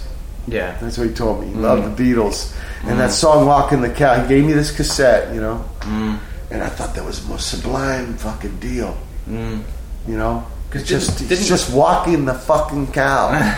you know, and the lucky star in the sky is just fucking heavy, and it's and it's Iggy, this intense thing of being Mm. older and playing with real vigor. Mm. It, it is a little harder. I, I think there's only some, a few people that can pull it off though. You know what I think? I mean, Iggy's like can pull it off because he because he's, you know, he's. it's Uh, amazing. yeah, but there's some people it would be a bit embarrassing, don't you think, if they were cavorting Fuck, around? I've been embarrassed since day one of doing the whole thing. You know, I just want to be there with There's these some bands, but but, the Stooges can pull it off, no doubt about it. Do you know what I mean? There's, they're still as raw. well, for me, I mean, I can't speak for everyone. For me, it's pretty fucking oldness. yeah, And you thought Yeah. before oldness meant you're over, mm, but it's different when it's coming on you. yeah, I know. Because we're people think that we're a young band, actually, you know, but we're most of us are in our thirties, so we we kind of found a big audience, I suppose, when we were in our thirties, which I guess is pretty old by you know these standards, isn't it? Do you know what I mean? Maybe making the songs with the guys in the studio makes it different to play them live than the first batch. I guess so. Yeah, I mean, lots of the songs we've, we've been playing live for a while anyway. Uh-huh. Do you know what I mean? It, it, the, the record definitely does feel liver. But is there more, uh, less box and more people? no, because you guys always play on the old songs too. Yeah. But Now there's, maybe different. we have a lot on the box as well. Still on the box. Has the box ever failed? I know Yeah, that's a Milli Vanilli shit, but what do you do? You just shut her off and go into band mode? Nah, I don't think we could do that. It's so Oh. it's so reliant on the samples. Do you know what I mean? Yeah, but if she fails, Yeah, It- you don't stop the gig. Skipped a few times. We've got like backup plans and we've got a sort of Oh, okay. backup one and all that sort of thing. Because we would be fucked without it. You know what I mean? But But yeah, Every time you practice, you prac with it. yeah, yeah. Yeah. Has it- you, you you have played without it though. We do some, a few songs Ah, formation. You know, that's that's completely live. Really? you know, Yeah. I like that song a lot. The song originated from samples. You know, it's it's a sample off a movie, the original vocals. But you know, Ninja's quite hot on The singing's from a movie. the the, the original, the recorded version you've heard. Yeah, yeah, the one I got. Yeah. So, but Ninja doesn't really want to just copy somebody else's lyrics. What you know movie I mean? is it? I'm not telling you. Okay, you mean somebody singing in a movie? It's yeah, it's a sample. It's not a speaking; sample. it's singing. Wow, it's, it's a sample. It's exactly as you hear it. Yeah. But it was um. But then I so I built this song around around it. That's wow. So and, and The bass line. No, yeah, that, that's a, that's an original song, but the lyrics uh, are the, the So the lyric came first. I mean, there's, a, there's a whole bunch of that. You know, I go to Yeah, but I don't know. I can't tell. like uh, I look for documentaries, like double Dutch documentaries, you know, about jump rope skipping and stuff, and I, you know, nick things off that and tutorial videos, and you know, I look for places. I, I look for this stuff in archives and you know, people who went into the street in the '60s and recorded people in the streets. And, Oh yeah, yeah. You know, what I mean, I love that kind of stuff where it, it Some feels, guy in New York. What was his name? Harry Smith. I know the bloke you mean who actually went round and recorded the street a, noises and stuff. a microphone Yeah, outside yeah. the pad. But what sets Sonic Youth apart is like that is, you know, they're, they're basically kind of pop songs in a way. You know, sometimes you know. Well, there's a chorus and a yeah, verse. I mean, it's it's the, the particularly Lee's vocals and stuff are really warm sounding. You know, it's properly not. It's kind of well sung, isn't it? Do you know what I mean? That's Mm. one thing we did in the old days. We, we loved the Meat Puppets, but we didn't want to be the Meat Puppets. Right. Yeah. Yeah. Loved Hüsker Dü, didn't want to be Hüsker Dü. Yeah. Because that was very offensive to their own. Yeah, you can smell it, can't you? When a band, you can tell within the first fucking few chords of who, particularly these days, isn't it? I can look at a band and think, right, they are into Joy Division or something like that, and they want to. Some bands, it's like It was in the old days too, though. I, mean? I believe Right. me. Yeah, yeah. You know, it was.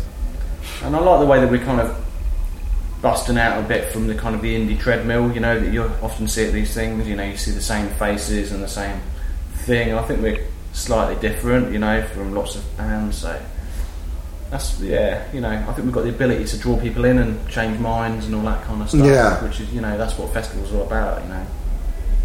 Yeah, we don't have much of a tradition of it in the U.S. Not many No festivals. festivals. No. I mean, Lollapalooza was the nearest it came, wasn't it? Yeah, that's- and warped. Today you got like Dizzee Rascal, who's a UK rapper, next to us, next to MIA. You know what I mean? And it's it's very you know you have genres kind of ramming up against each other on the same stage. You know, and uh, I don't know it. if you'd get that in the U- in the US because hip hop's very is very segregated, isn't it? You know, you have- your hip hop radio stations and you have. and American radio seems pretty dodgy. American radio seems very. Uh, I think there's only a couple owners. The the- I had, I had one, one station where it's almost like the disc jockeys disguise adverts as their own opinions, and she was saying, "Hey, I went down to that bed warehouse on on the you know." As if, as if it was something she did last night when it's really an advert. It's No, like fucking weird. show. man. Yeah, It amazes me. it's fear, basically. You know, it, it's just it's trying to be, apply science to entertainment, isn't it? Do you know what I mean? It's like tried and tested things. It's like the Hollywood mentality as well, isn't it? The shock, you know, the fear of the unknown. You know, but They can't gamble. yeah, they just want to take the take the gamble out of stuff, really. You know, and I think that's the same with radio. You know, what I mean, it, it's the sure thing. You know, it's about can't they can't gamble basically. You know, so they they do the tried and tested way of doing things. You know, like every other fucker. Okay. You know, Pete. So we just listened to an interview with uh, Ian Parton of the Go Team, and uh, before that we heard their song "Keys to the City," and uh, before that we heard David Bowie's "Speed of Life" from the Low album. Right. Now you trilogy. picked that, Pete. I picked that song. That's one of my favorite favorite records. I hated David Bowie growing up. I had a friend who kept foisting them on me and kept foisting them on me, and he gave me that record, the Low record, which is half of it's instrumental, and it was Tony Tony Visconti and uh, Brian Eno, and, Scotty, good bass player. and it was just an amazing, an amazing record that. Also, you know, the great record he produced was the Slider. Oh yeah, oh that's a fantastic record. You know about this record, T Rex? Yeah. that's a Oh great yeah. record. Oh yeah. It's like this. He's wearing some fucking trippy hat and black and white, and then you open it up and it's all orange. like great. We've got a the only better that record when you open it up. Well, I guess you don't do that anymore, but you open up the CD book Yeah, yeah. and was Tres Hombres, which was all green on the outside. And you open it up and it was this huge Mexican chow. That was a, and I chowed there too. It's in Houston, the better.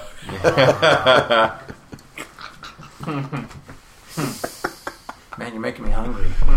I know. So you like that Bowie?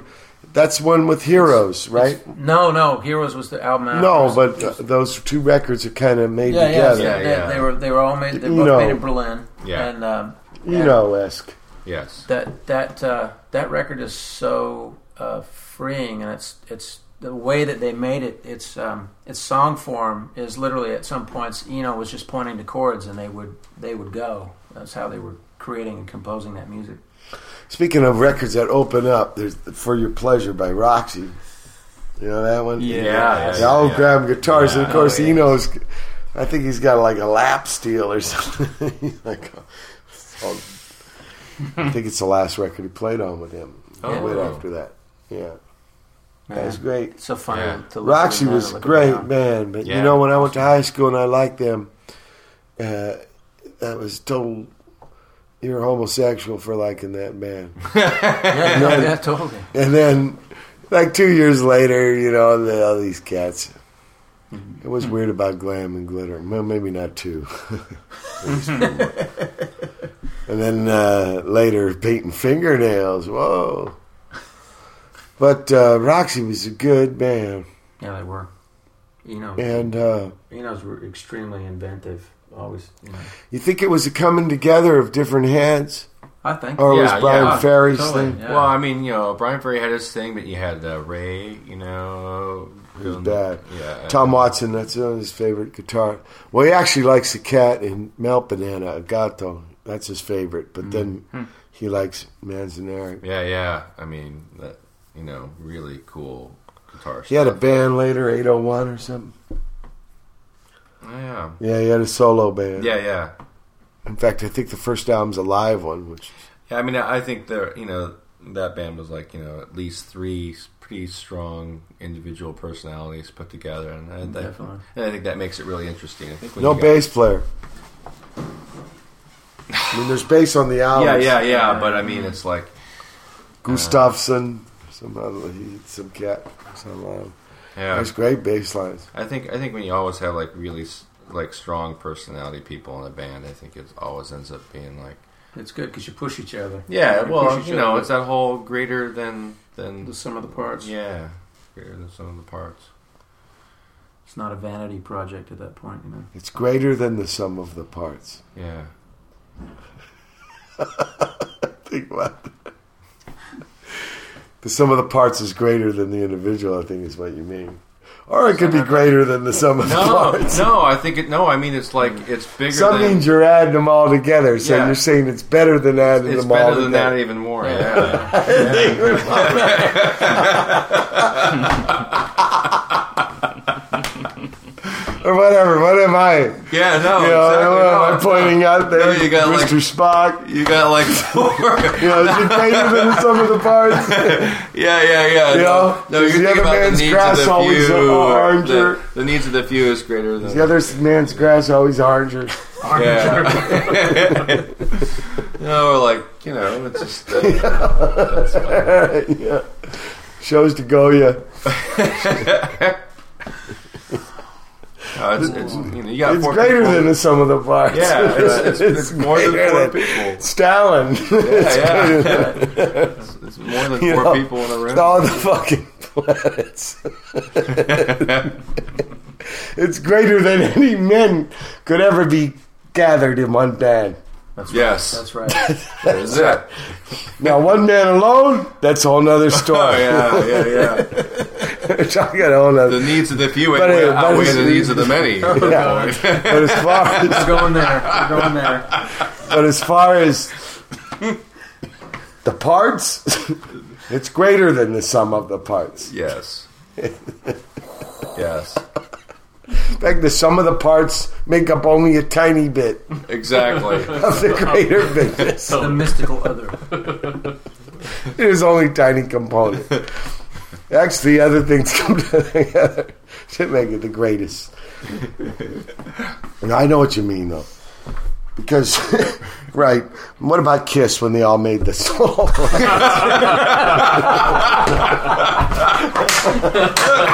right, I mean, let's get down to the dealio. Okay. Well, they had Beth. Did I'll tell you this. that. I'll tell you my Beth, Beth was. Uh, do you have Paul Stanley stories? I have a good one. No, no. Okay, on 48th Street, right? Manhattan, that's where all the music is, huh? And there used to be a pad, now it's a Sam Ash thing, but it used to be We Buy Guitars right there. And that's where I got my Blue Thunderbird. In fact, it's the day I bought it. And I'm looking through the window, you know, from, from the sidewalk. And there's Paul Stanley. I know because the little rose is there, huh? Oh. Not everybody's got these yet, except sailors. Sailor. Sailor's always on the uh, forearm, never on the yes. under. Yeah. So anyway, I, I look through the window, I see him, and I you can't hear me, right? There's glass. You? and he goes, Yeah, it's me.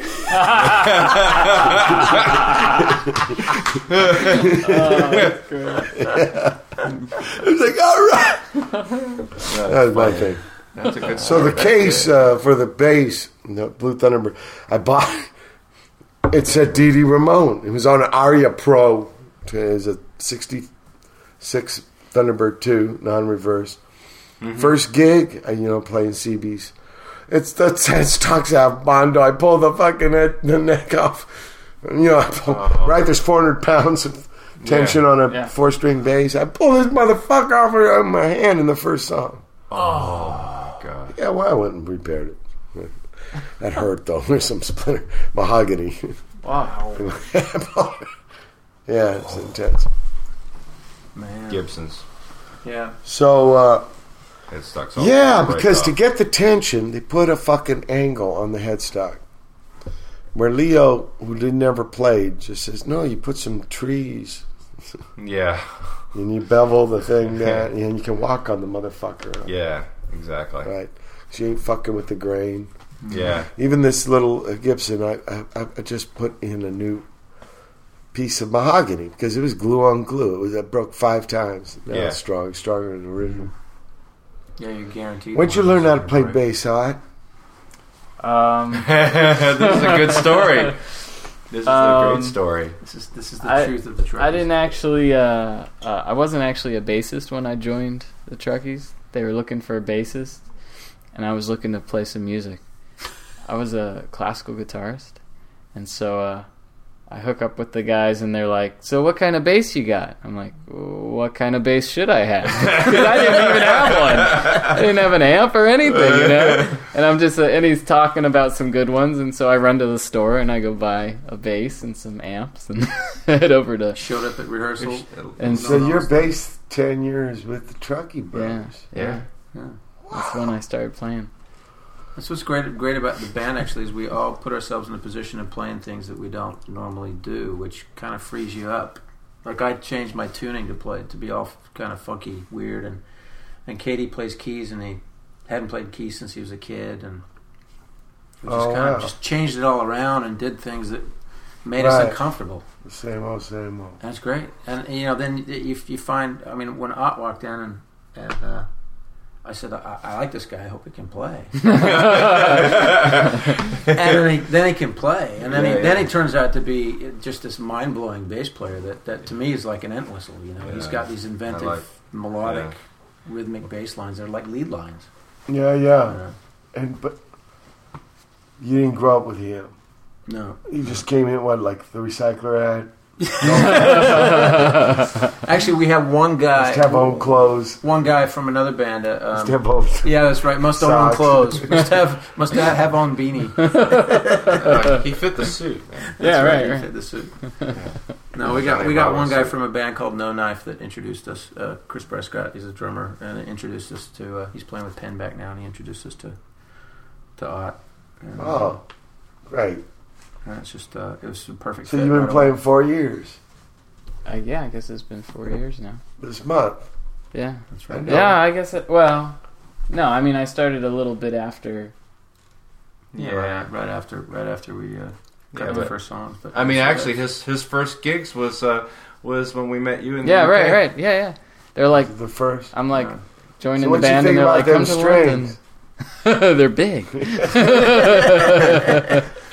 I remember when I first, as I thought, because I come from Arena Rock, I thought the basses were. I didn't know what they were. You know, you could see in the pictures they had four tuners, so I knew they had four strings, but I did not know the strings were bigger.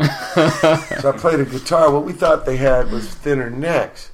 So I played a guitar with four strings. They did. Me and D. Boon didn't put the 2 Mhm. on the bottom or on the top, the high end. And then I saw one when I was 16 in a store. Well, yeah, it was funny. Uh, there was a guy because it's starting 10th grade, and I had been playing a couple years. This guitar with four strings. Yeah, I'm looking, dude. It's making signal now. and uh, you know, I'm Engineer, I'm sorry. being a whatever, full of myself, and I was like telling this guy in the first week of school, "Yeah, I'm bass player and shit." Well, this guy sees me in Chuck Sound of Music, looking at this thing like tripping on it. I said, what, what, what are you doing? I said, well, "Look at this thing here," and he goes. Well, I thought you were a bass player. I said, Yeah, I am. He goes, Well, that's a bass. I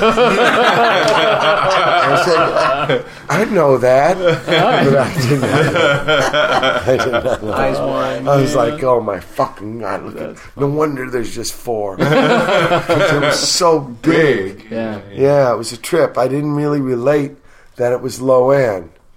You gotta understand, music wasn't as um, accessible in those days. You know, we didn't have older brothers, and Yeah. there's no instructional video at the Shit Hard Center. Yeah, yeah. Mm-hmm. It was, fuck, we were dumb fucks. I'm, we didn't even know about the tuning. You know about that?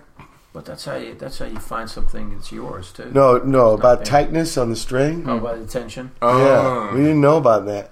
We thought some people liked them loose, and some we didn't relate it to like the pitch of the fucking note. We thought if you played down on the corner and it sounded good, you were in tune. We didn't know your down on the corner had to be like The his same. down. so luckily, I have no tapes of any of this. Oh. Luckily, you say. Yeah, because it must have sounded fucking. You know, American Woman for seven hours would be uh, horrible enough, but can you imagine the guys not any any idea of not out of tune, he's just like, totally not even aware of it. you know, loose or tight. Just didn't, we, just didn't Just fucking a, know. atonal music. Punk when it came around, I mean, we were totally ready for whatever. For came, it was just so perfect for us in a way. But it was a trip when we started playing because we did, you know, copy the records and try, tried to. We didn't know about fuzz tones. Uh, yeah, we, I guess there were some around, but we didn't know of them. We didn't know keyboard players. Keyboards were like there was a, a Univox electric thing that did clarinet and piano Yeah, yeah, yeah. And maybe harpsichord too. And it was like a thousand dollars. No one we knew, you know, we were Yeah. in projects. No one we knew played keyboard. Sure. It was just a whole nother reality. yeah. These guitars, even the Fenders and the Gibsons, they were sold in these only a couple stores, like Wurlitzer's. Oh Yeah, yeah, yeah, yeah. yeah, You can imagine. There, it was just a different thing. So what there was was pawn shops, and you'd have these things like Teisco Yeah. a Melody Maker. I mean, you had twenty dollar guitars, fifteen dollar Exactly. guitars, Oh, yeah. thrifty, Yeah. hanging on a tree. You motherfuckers were like total toys. I mean, trying to tune them, you know. they- pop pop back out. yeah, just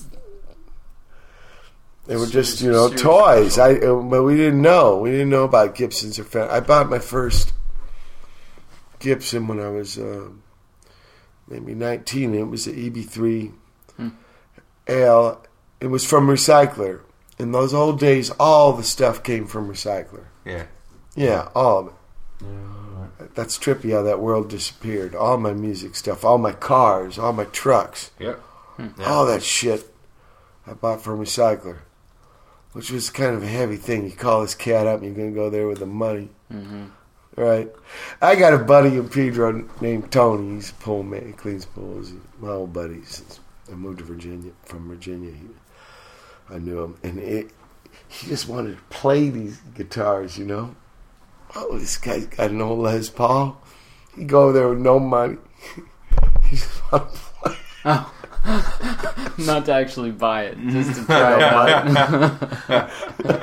well, what what that's like. yeah, show that. That's funny. wonder what that's like. You know, God. Try see that. pictures of it. God, the recycler. It's so weird. You, so weird. talking Nah, and then you go like, ah, nah. yeah, yeah, it's it's not for me. Uh, it's got some problems. I, I, Yeah. I've seen better. Right, right, Yeah. right, yeah. Yeah, it doesn't have the magic Right, in right. it. Yeah. Wrong tuners. wrong tuning. yeah, wrong, Gotta go to the room. yeah, bad string. Feng shui. You know, so anyway, do this. He goes, these fucking happening ass guitars. Oh, and shit. that's very cool. No attention about it.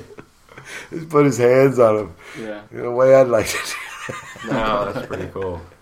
Probably pisses shit out of a lot of dudes. But fuck it. Remember like the old that. Bondo test for car? I don't know. Uh, Yeah. that- Yeah, yeah, right with the magnet. Yeah, the magnet. and it keeps falling off. Yeah, yeah, like oh, I'm not buying that car. Or I am because it's a good price. Yeah.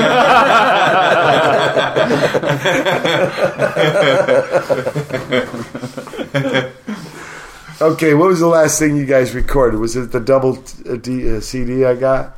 yeah, Yeah, the uh, um, the yeah, that was the last thing because we did. Right, yeah, we, we did Alright. double happiness within pursuit of happiness. Yeah. Do you know about S- Sister Double Happiness? They were a band that used to be the Dicks. Hmm. Oh, The guy who told me about those flyer bands. Oh, really? See, it all comes around. yeah, I didn't realize they. yeah. Sister They had a band Happiness. called Sister Double Happiness That's when he cool moved to. San Francisco. Gary Floyd, one of the greatest singers, man. Oh man, this cat, bad, best, and a sweetie too, man. But he had a band called that. You got, And, any, uh, got any on the drive there? No, but it's on the iPod. I got all the dicks. And there's some Sister Happiness on there too. Double Happiness. Hmm. That was like him. They're different than dicks. You know, I don't know how to explain it. You'd have to listen to it. Dicks were greatest. Yeah. they- Good band, yeah. Yeah. They got this song called Dicks Hate Police. but I mean, it's a fucking greatest song.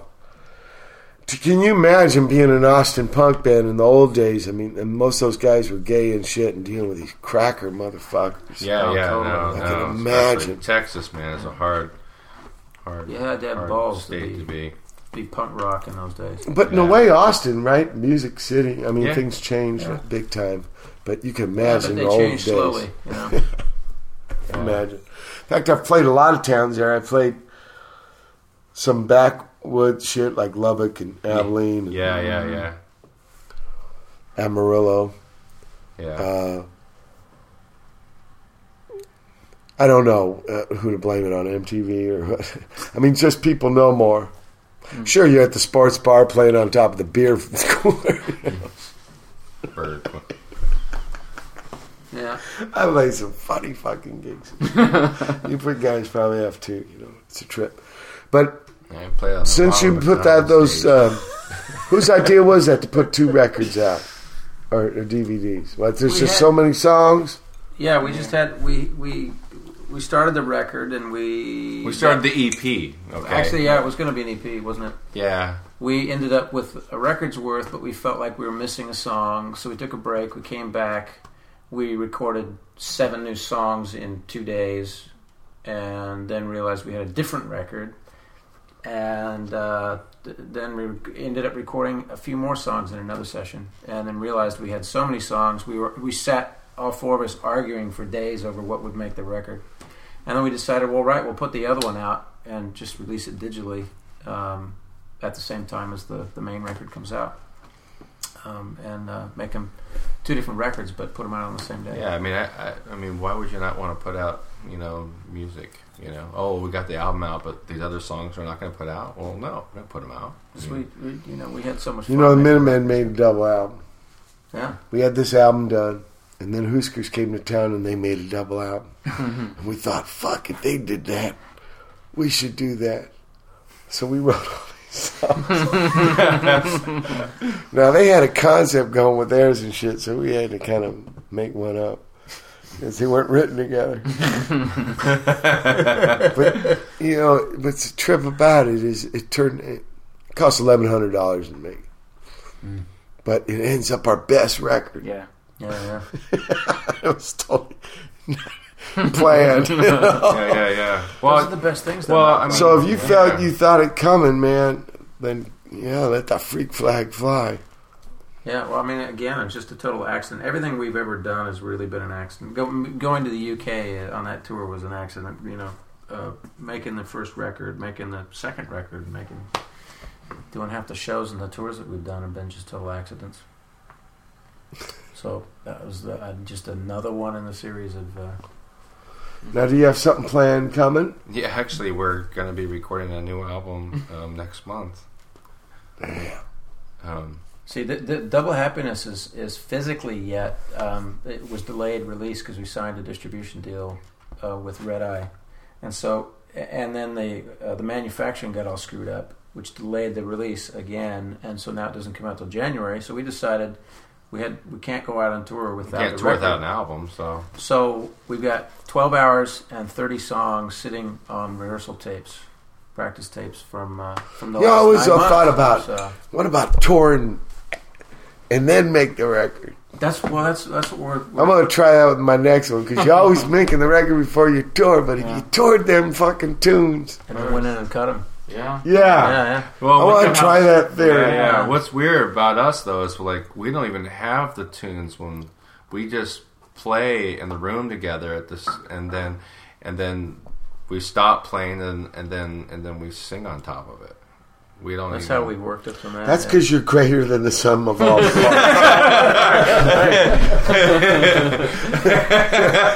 Let's play some music.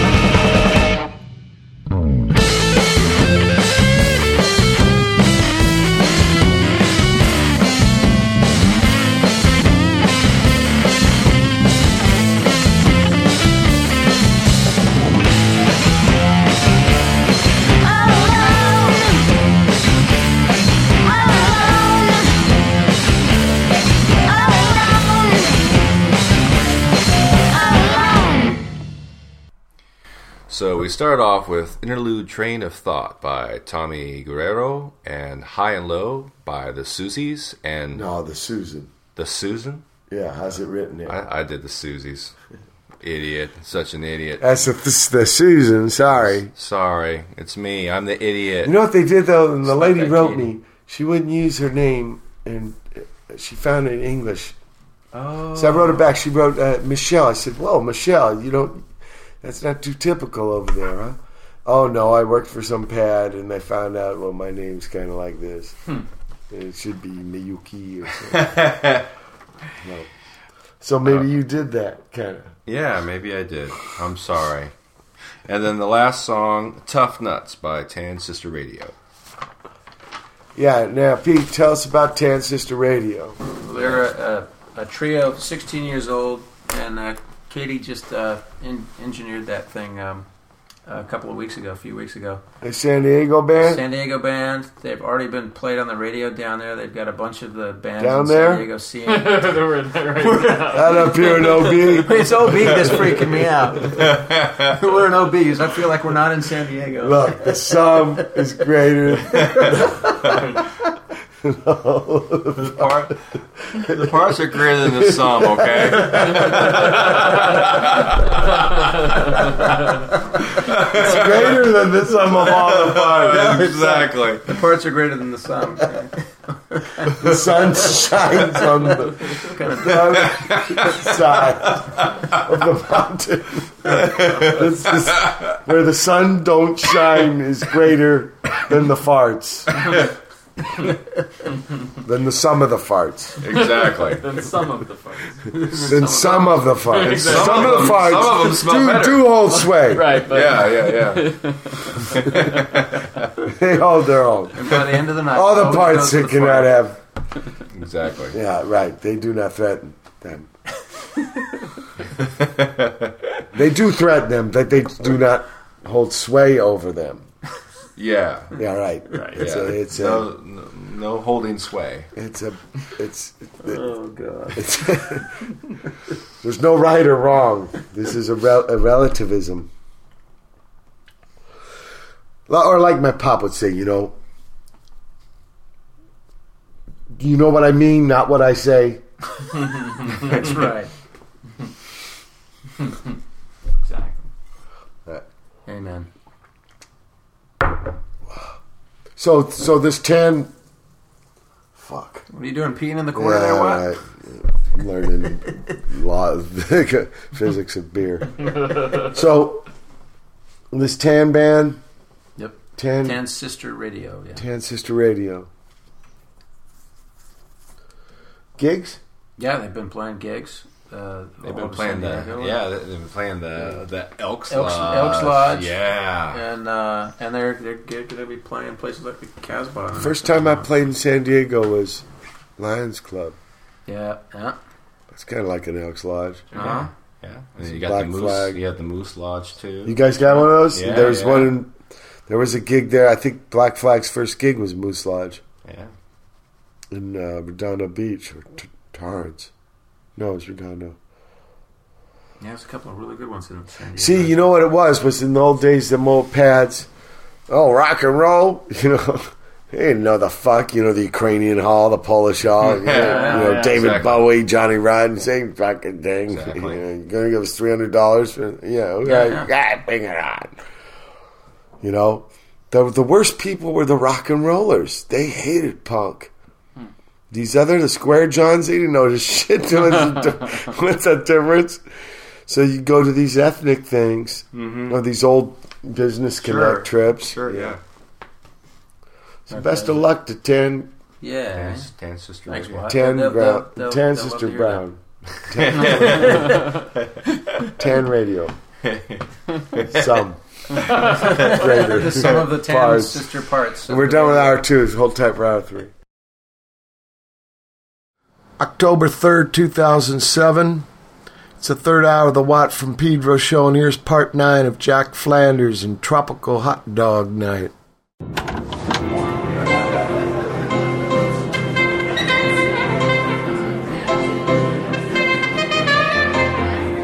How you doing, Jacko? Uh, uh, Amanda? Call me Wolf. How do you know my name? How do you know mine? Dominique. Have you seen her? Nope. Hey, Fritzy, my friend needs a drink. Yeah. So, what do you want? What? To drink. What did you think I was offering? Um, oh, I'll have a beer. hey, Fritzy, the Wiener Schnauzer. Yeah, yeah. So, um, do you like it here? What's not to like? Well, it does get a little foggy at night. But don't you know? That's when the walking dead become alive. What do you mean by walking dead? They're barely alive during the daylight. Your Wiener Schnauzer? Thanks, Fritzy. Um, what are you talking about? During the day, the people who live here are going through the motions. For all practical purposes, they're dead. But not as dead as they are back on Kimakonda. That's the island of the living dead. Yeah, they were pretty bland. But here at night, when the fog comes in, they become alive. What about you? Same thing. Haven't you noticed? Yeah, I guess I have. Hmm. It's good beer. Yeah. Amanda, Call me Wolf. um, Wolf. What is that misty stuff out there? Who knows? It's very sticky. Yes, it is. Why do I have the feeling I'm I'm walking around in a big sticky brain? The brain of the monster? What do you know about it? Why? Are you a cop? Oh know, no. I'm just curious. Curious, like some smart private dick? No, I- I'm just a tourist. I'll bet you are. Aren't you curious? Why should I be? Well, when that fog comes in, this whole town changes. Yeah, and for the better. Maybe so. Why are you alone? Where's the rest of your curious crew? You know, I, I wish I knew. What about the Frenchie? Which one? What's her name? Uh, Claudine. What about her? Frenchies are flighty. Huh. You think so? Yeah, they're pretentious little cafes and their pretty little Paris. Their French flicks where all they do is talk and talk and drink and smoke and talk. Yeah, I, I guess they allow smoking in here, too. Honey, they allow everything. Well, yeah, I think it's time I move on. Don't go. Our fun's just beginning. Really? Don't you like having fun? Uh, right now, I, I have other things to do, so. Like what? Work? Um, whatever. You know, people say, I gotta get some work done, but you never hear them say, I gotta get some fun done. You know, you're right about that. Well, look, it was. No nice. one wants their fun to be done. I have to go. I'll see you around. I know. And a lot sooner than you think.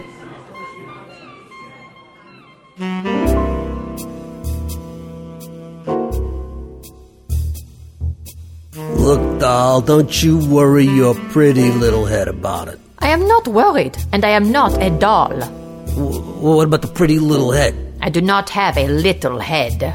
Uh, what about the pretty part? Mm, that I will accept. What happened to Jack?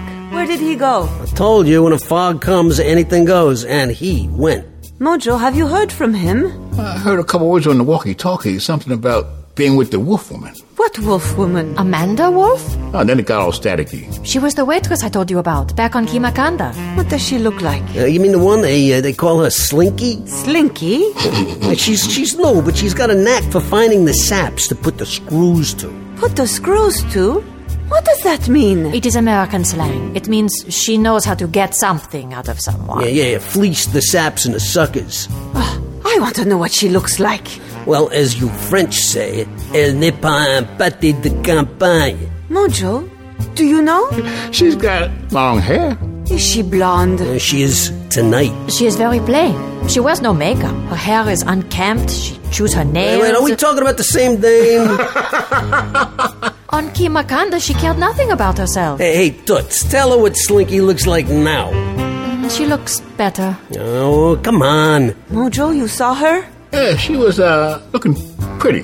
What do you mean by pretty? Uh, Pretty relaxed. Pretty relaxed? Yeah, relaxed like a leopard lazily lapping whipped cream. I'm going to find Jack. Claudine, wait, wait. I'll go with you. you better move fast. I'll bet you she's moving fast too. Oh, I like that Frenchie. Did you see the way she spat like a cat? Yeah, you know she's Jack's woman. Jack? Rules change when a monster comes out to play, and the dames change too. Well, I don't know about Claudine. That dumb dames fall for any guy with a good line. Ah, these dames ain't dumb. No way. You know that toots, that acid tongue could peel the skin off a cigar store Indian. Ha! So, Johnny Seven, what can you tell me about that fog? What's to tell? What is it? What does it do? Where did it come from? Ah, don't be such a sap. Get out there, have some fun. I'd like to know what I'm stepping into. Trust me, you're gonna have some fun. Will you come in? May as well. now you're talking. I didn't take you for a yellow belly. No, no. No yellow belly on Mojo.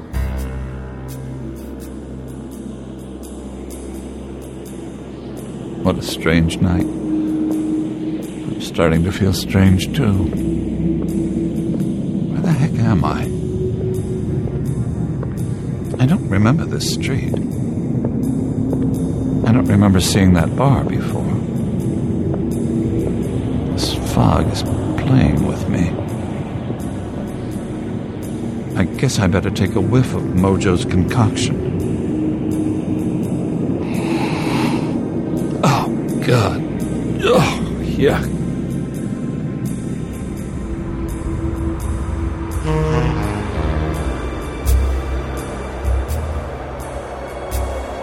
This fog is so thick. Thick and sticky. I don't like that man. Johnny Seven? He pisses me off. Oh, he's just acting. He's playing the jerk. I'd like to feed him a, a mouthful of his own teeth. oh, I'd like to see that. Oh, he's he's asking for a knuckle sandwich. Where did you pick that up? At the bookstore. Oh. Uh, do you know where we are? Huh? Uh, what? I don't recognize anything. Uh, keep walking. We'll, we'll find something.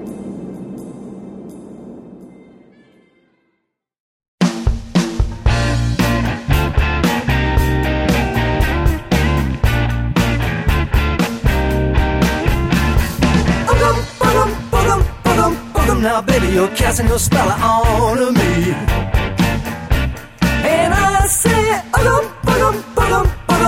Now, baby, you're casting your spell on me. You got me doing funny things like a clown. Just look at me. Ha. With your high hole boots and your hip hugger suit. Ha. It's alright. You're out of sight. We wear that cute mini skirt and your brother's sloppy shirt. Huh. I admit it that I can get it. And I say, um, bugum, bugum, bugum, bugum. Now, baby, you're casting your spell on me. And I say, um, bugum, bugum, bugum, bugum. Now, baby, you're casting your spell on me.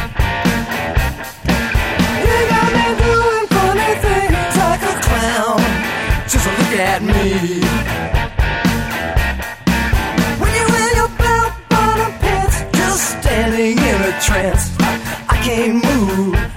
You're in the groove. When you believe, little girl, that I'm crazy about you. Huh. Now go on with your bad self.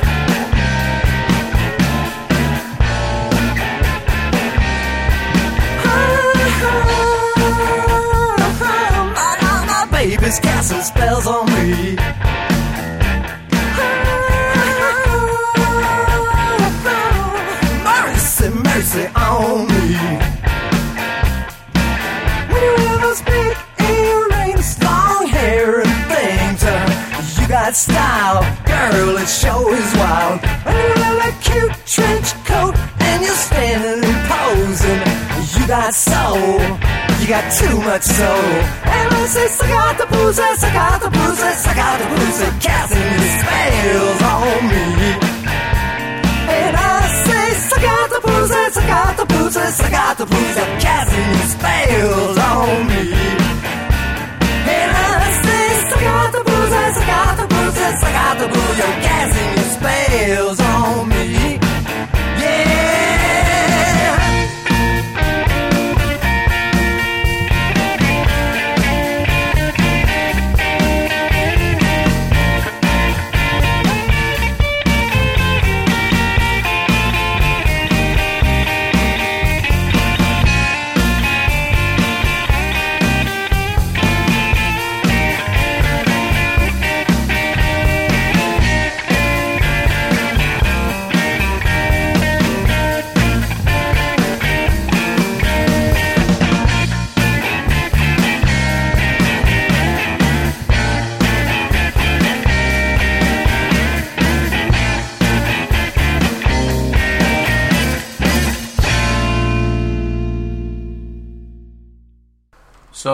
just heard uh, Oogum Boogum from Alex Chilton.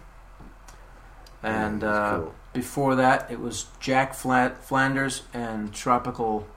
Was the full full title there? What? It was part eight of Jack Part Flanders. nine. Part nine. Yes. Part nine. Sorry. It's part nine. The sum is greater. the numbers are greater than the, the, the sums. the title. the sum of the other numbers. Which are small. Which are too small. They're tiny, insignificant nothings.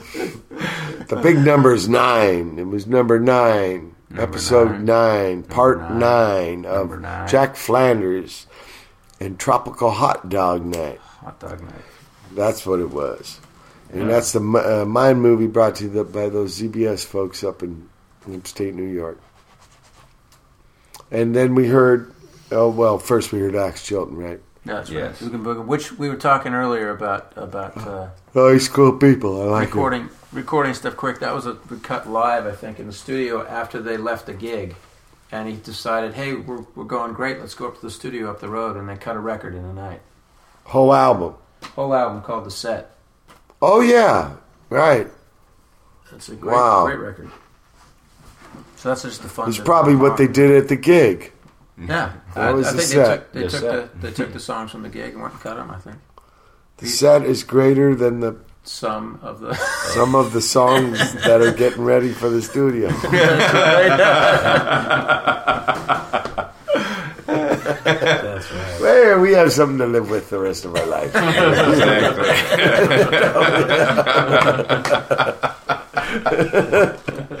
Don't we now? So the tattoo on the chest, the forehead, below the wrist, because you know Butch will get Butch on him. All right, we we you know who's missing here, right? Drummy. Yeah. right. So we got to talk about him. Yeah. All the mean things, mustard. That's right. That's right. Mustard, he's an absolute bastard. No, no. No. How did he get in the band? How, how did he No, get he's the band? uh, uh, same way actually. Um, he uh, uh, Chris Prescott from No Knife. Um, Yeah. basically, the no knife man is the go-to. brought the rhythm section. He's Brought the the trucky rhythm go-to section. man. The Uh, funny thing is, I actually asked I actually asked Prescott. You know, we got this thing. You wanna you wanna join up and be the drummer? Yeah. And uh, he goes, uh, I'm a little busy. I got my own thing going on. And, and so it's a no knife drummer. That's right. Yeah. Yeah. And uh, he's in a band now called Jay Shader, which actually Hemi's in that band, playing drums in that band. He stole him back for, as well. How's he playing drums in the drummer's band? We just we we Oh. had separate tour dates. The drummer does the drummer played guitar. in that band. Yeah. he don't Right. play drums. He wants. He wants He's to doing a spotlight growling. Yeah, That's that's, right. right. He want to be in the back end now. Ran hard. Yeah. Like, ah. He's just But in the studio, I'll tell you what you're going to be playing.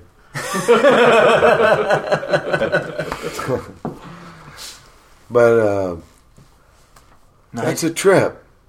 he's great. 'cause So he- what what what is about these no knife guys? Where they, they That's just it's it's Prescott himself. He just we've been friends for a long time, and he just had the right the right guys. oh, so it ain't the band, it's the guy. Yeah, it's, it's him. Yeah. Yeah. he was the drummer in oh No Knife. He's now playing. he's a with drummer. he's But he now told you about Odd. That's right. Yeah. He told you about Matt. Yeah, which of course he told us about Odd, but he didn't say he didn't play bass and he was a classical guitar I know a player. guy. he said, "I know a guy who, who might be good for the bass." Yeah, but he's greater than the sum of his drumming. That's right. exactly. No That's right. You're totally right. No, he's awesome. He's out on tour. He drums for Pinback now as well. So Right. He's a uh, for hire. What, what's Yeah, that yeah. Springsteen song? This butt's for hire. Can't start a fire. can't start a fire. This butt's for hire. fire with Elders Park. this butt's for hire. This butt's for hire. In the dark. yeah, in the dark. You ever see him? One time his yeah. cat took took me one of his gigs. God damn. I saw him without the E Street I mean, band. no bad words. You know, the sum of the good words is greater than the bad words. but God damn, I couldn't handle it, man. I just couldn't believe how He looked weird. I like the way he looked all weird and just kind of distor- disfigured with his guitar and all. But he had these guys in sweaters. Yeah, in yeah, the band. yeah, it was like I'd love to have seen him in like '75. Yeah, when you got like all the 76. when you got all the no 47, 43. Yeah, when he was all like the way back when he was eating But uh, the- cream of wheat and watching cartoons. That's when you wanted to see him. That's right. Oh man, cream of wheat. That sounds. God, Oh, cream of wheat does. So you have a radio show yet? You know, I heard Bobby Dylan has one. Yeah, he does. Yeah. What's it like? You heard That's it? cool. I've heard it. It's really cool. What's it like? It's, Yeah, well, I mean, beyond next cool. song's Cool is the greater than the sum of It all the the words in the English language. No, he's he plays some really great stuff. He plays like Brownie McGhee things, and he No, but what's he sings- like? He's he's it's interesting because he's obviously he- he's got the Bob Dylan, you know. Ig told me the greatest story. Ig told me once he's at this thing, So cool. and he comes up to him and he says, "Hey, Iggy, remember me? I'm Bob." You Imagine fucking Dylan saying that to you. Oh no, I don't remember you. Did, did we mess Hey, it up before? fucking- No, but can you imagine? I'm Bob. Really familiar, right? Then there's another story. Like you guys did a Euro tour with no Yeah. booking. Mm-hmm. I've had the same cat book me for 20 years, Carlos. Carlos says he was at this gig, Dylan gig, and ga- backstage, Dylan's there with a blankie over him. You know, just the feet hanging out. So it's like, you know, I'm not here. Yeah. But I'm here. totally here. I'm here with a my blanket here over is my head. greater than the sum of my not ears. oh, that's classic. Oh man. That- right, right? Like, That's classic. Yeah. I am not the man you see. Ignore the man behind the curtain. the blankie. I mean, the guy is fucking wearing a blankie with the legs hanging. Man. Yeah, that's asking for. uh, I was attention way into him. without attention. Now, D. Boon's mom died when we were graduating high school, and it was a huge pillar that crumbled.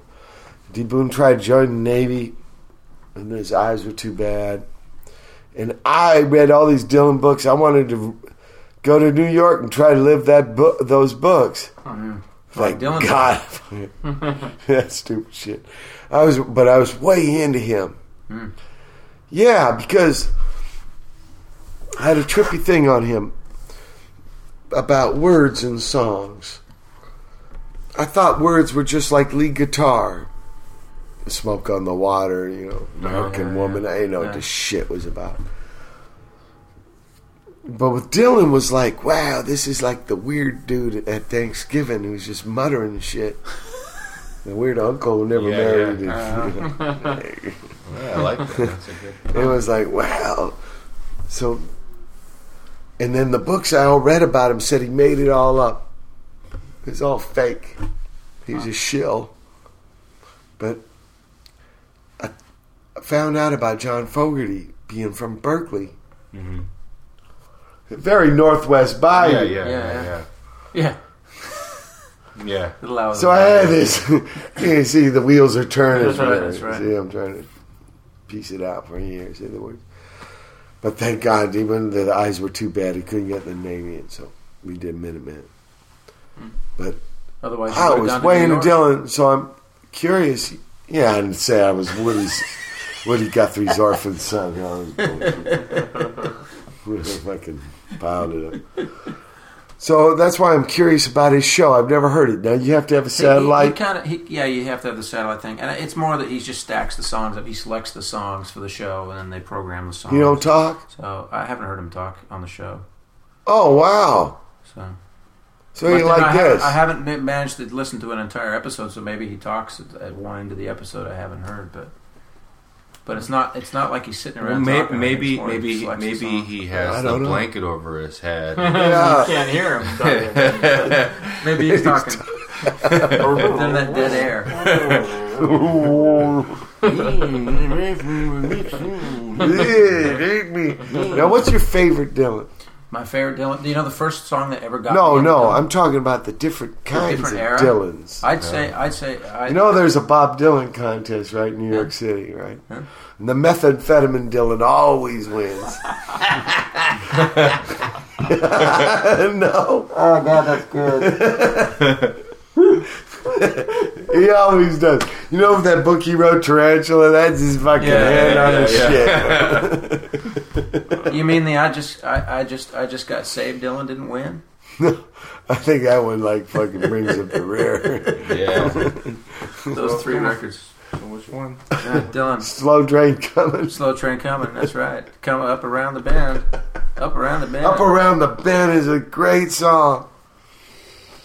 It's You one of my be favorite songs. Dancing on the stage. No, Plenty of Fogerty. drums at your command. Women in a cage. Is Man that- with does five eyes and say- three keys. Yeah, I don't know them. I don't know them. Yeah, they're, they're I like the album. chimes of freedom flashing. Yeah. I, You Highway know? 61 was my favorite. For every strung out. Visions of Johanna was actually the song Freeze that up. for me was like Blood on blood. I heard a, a live version of it. For every strung out person in the whole wide universe, and we glanced upon the chimes of freedom flash. Now, I always thought about me puking when I was young. I was at a Black Sabbath gig, and pff, the cat came with me, puked up half a hot dog. Like the dude didn't chew it. That's so funny. Like, like, see, I would have like closed my eyes, completely forgot about it. But you're like s- stared at it and went and thought about it. Look, you didn't even chew it. You know? Check that out. You know?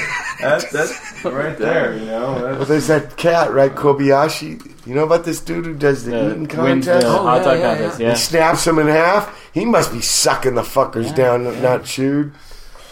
What do you think? Yeah, un, un, unchewed, totally.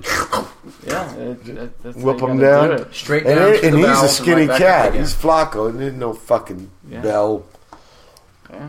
In one end, But he the lost. other, same way. Didn't he just lose this last Yeah, one he to did. an Did he? American? Yeah. He went because down. of a because of a reversal of direction.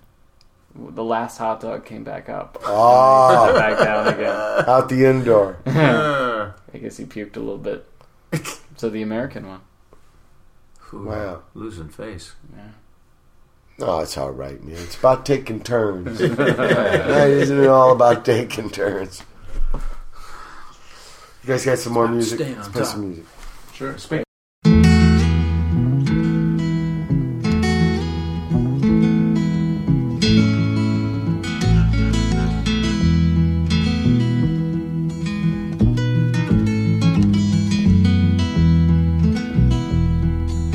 Buckets of rain, buckets of tears.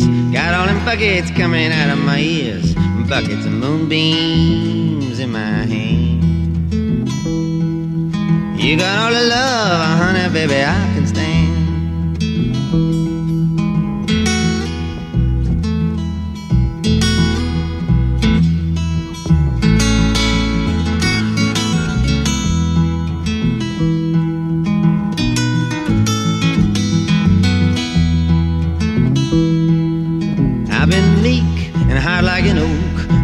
Pretty people disappear like smoke.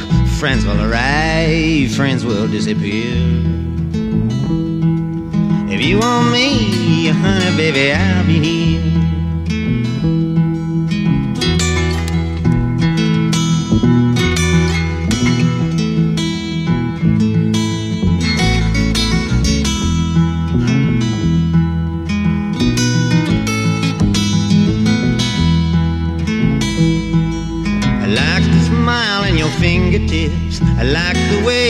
You move your hips. I like the cool way you look at me.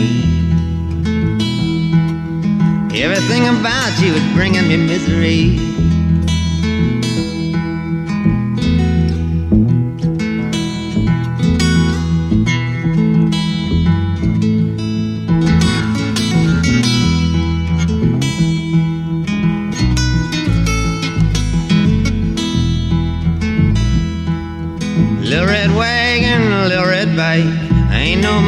But I know what I like. I like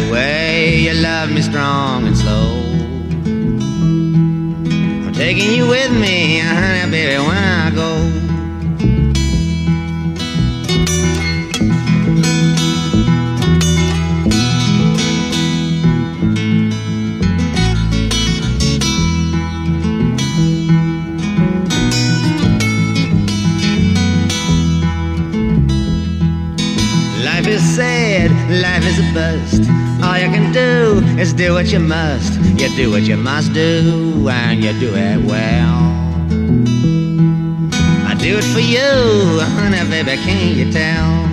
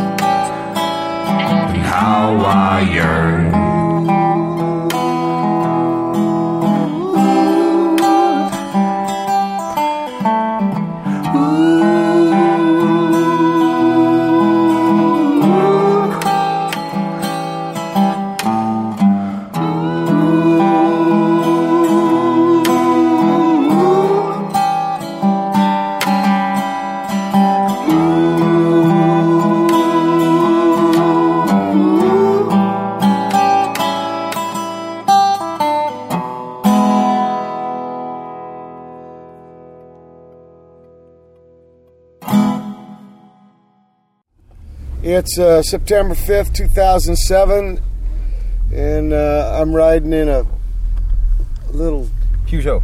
Peugeot and Maroon. uh, just leaving uh, Ashtown Stables Studio or Ashtown Studio that's Slash stables. located near some stud- uh, stables and um, missed out on the pony ride, but did get to record with three of the members of Estel and Mr. Steve McKay.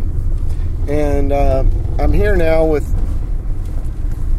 Andrew Bushy, Cher Shield, and Tommy Sullivan of Estel, and we're going to talk about the band. Now, I know the band has got a lot of versions. So, how did it start?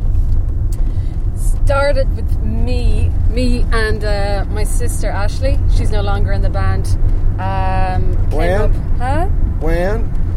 When? 98?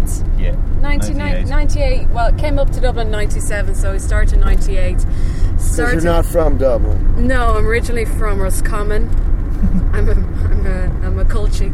Yeah. Um, yeah, so it was me and my sister Ashley, and we got Grania on board. So it was me playing keyboards, Grania, and Ashley playing guitar, and Ashley singing, and it was pretty awful.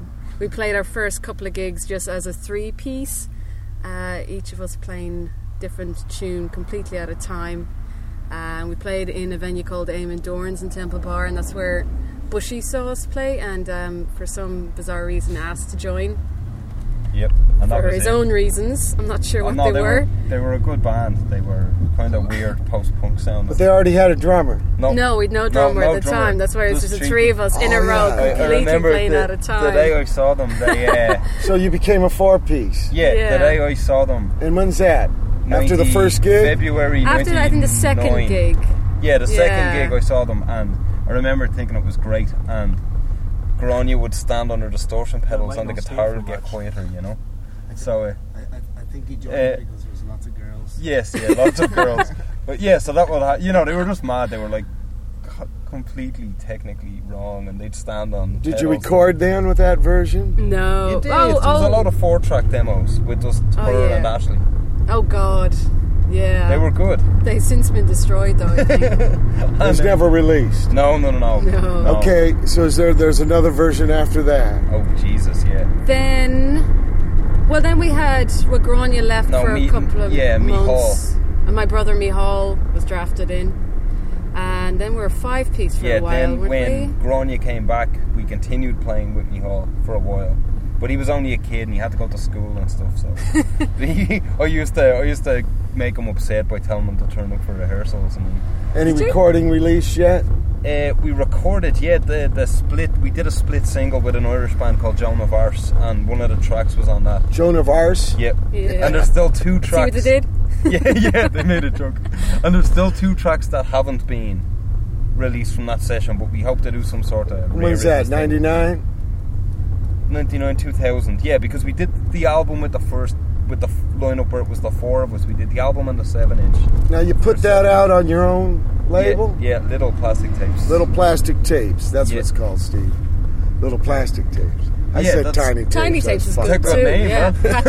patent pending. Patent pending. yeah Okay. dictaphone tapes Now, now the lineup changes again. yep we Uh. Ashley decided she was going to quit because she she wasn't really digging being in Dublin and she's like a horse lady she looks after horses and stuff Yeah. so Dublin wasn't sitting with her too well so She could have came down to Ashtown. exactly Yeah, I know. That's what I'm at the saying. studio. Best of both worlds. So uh, yeah, Ashley decided she was going to leave me. Drafted in a guy called Jamie to fill in for me. He was like a, he was Grania's girlfriend. At the, was he Grania's Boyfriend. girlfriend? Boyfriend. Freudian Yeah, slip yeah, there. yeah. Anyhow, yeah. So he was going out with Grania. So we went, come and join the band if you reckon you can fill in for Ashley, and that was it. So we played one show with that lineup, never recorded, and Ashley was gone then. So we went to being a four piece again. And Okay. We did a seven inch on our second album with that lineup. Okay. And what's this? Two thousand one. Yeah, 2001 up until about 2003, maybe. To when did the guide come out? So when's Tommy come in? The next version? Yeah, yeah, we had issues Yeah. and people were ejected, and there was stuff. Oh, they're not quitting. They're being tossed. No, one was. One was. One and decided because to leave one was going out with. Grania, she left with him. Alright. It was a bad Yeah. scene. They s- hate me. Okay. They're not too so you bring in either. Tommy to take up the slack. Yeah, well, we got Andy first. See, I played. I Ah, played- right, Andy, yeah, the bass. I play in a lot of bands. He's with Andy. missing today. He is. So I got to be Andy. I play in a lot of bands with Andy, so he seemed like a good choice for bass player. Right. And he was into stuff like Hawkwind and King Crimson. So Right. we, you know, we knew he'd know how to play along repetitive, you know, and do do some psyche stuff and. And he was into a lot of stuff like Can and you know stuff we'd be into. So we we kind of pulled him in. And where'd you meet Tommy? You were working at a record store, yeah, right? see, I knew Tommy kind of from coming into the record shop, and I used to like Tommy's band he played in, a band called the Blood Red Dolls. Yeah. And uh, so yeah, I like Tommy, and I just asked Tommy, did he want to play with us? And I think Tommy thought we were asking, did he want to play a gig with us? And he said, yeah, Be on the same bill. yeah. And so we were like, fine, turn up with your gear. And he was like, what do you mean? We were like, well, you said you wanted to join the band, didn't you? And he was like, no. You mean without a practice? Yeah. Wow. Yeah, and he turned up kind of. Ex- I think he thought we wanted to play a gig. Yeah, exactly. So I thought, I thought that they wanted us to play support for them, and I really wanted to play support for them because I liked the band. But I was really into my own band, and I thought that you couldn't do anything else besides your own thing. but then I kind of thought about it, and I went, well, And, and when, when's this? In 2003, 4? yeah, at the end of 2003. Because I play with you in the spring of 2005, five. the next year, and you have a synthesizer player with you. That was Darren. Oh, Darren, yeah, that's no longer about him. with. So Yeah. that's the Another version before this final version. Oh, also, in one of the lineups, uh, the lineup where we did the second LP, we had a guy called Ivan Pawle play with us. Okay. He played a lot of theremins and synths. And Ivan's father was in a band called Doctor Strangely Strange. Yeah. They, in the 60s, they were like the the incredible string band. Right, And his right. father's also Ivan Pawle, so he played with us briefly. But he's an archaeologist, so he had to go to work all the time. They'd send him, you know, to the arsehole of the country for six months at a time. Yeah, so. yeah. But yeah, so then what happened was myself Work isn't and conducive for being in Estel. most of the Exactly. Yeah, yeah. We don't really work on us. Don't mix too well because we do a lot. So yeah, our, myself and Sarah and Andy started writing bits and pieces. We got Tommy in, Yeah. and really quickly, like we recorded and released an album within about, like wrote, recorded, and released probably in seven or eight months. And that ends up your second album? the third album. Third album, rather. And then uh, Darren asked could he join. Darren played in a band called Betamax format. Right. We're still I kind of think he still has it. Yeah. Just heard from him. And they were. Uh, Darren was really into us. He was always saying, "Oh, we formed Betamax because I was into Estel so much." Because you're doing a lot of gigs then. People are seeing you? Yeah, yeah, yeah. When we were getting some like really nice supports, and we Well, what, what's the scene like to play here? It's good. It's good. We're lucky. We're real lucky in that because we don't fit in any pigeonhole. Yeah. We pull a lot of people.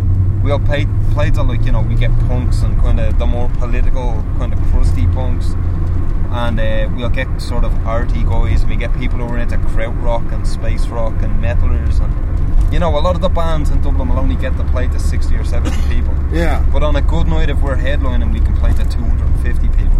Is there a lot of pads to play? Not really. There's not many good venues. There's only Now, what outside? What about outside Dublin? Yeah. Well, again, the crowds can be a bit apathetic outside Yeah. of Dublin. You know, It- it- there's maybe you can play in Galway, you can play in Belfast, you can play in Limerick. Wicklow, there's a nice Cork. scene out in Wicklow, Cork. Yeah, Mm. in Wicklow you have a lot of kids who run. Kilcoole have a good scene. Yeah, scene. there's this kid called Dylan. Dylan, and Dylan inherited his father's house. His father died. So what he does is he takes this little council house and he agrees with his neighbours. You know, it'd be a house like one of these. Right, and he makes a gig on it. Yeah, and he Yeah. buys the insurance for three hundred euros, and then holds all, all ages gigs. So you get the play in these packed little The Hideaway House. the hideaway Oh, house. right. Yeah.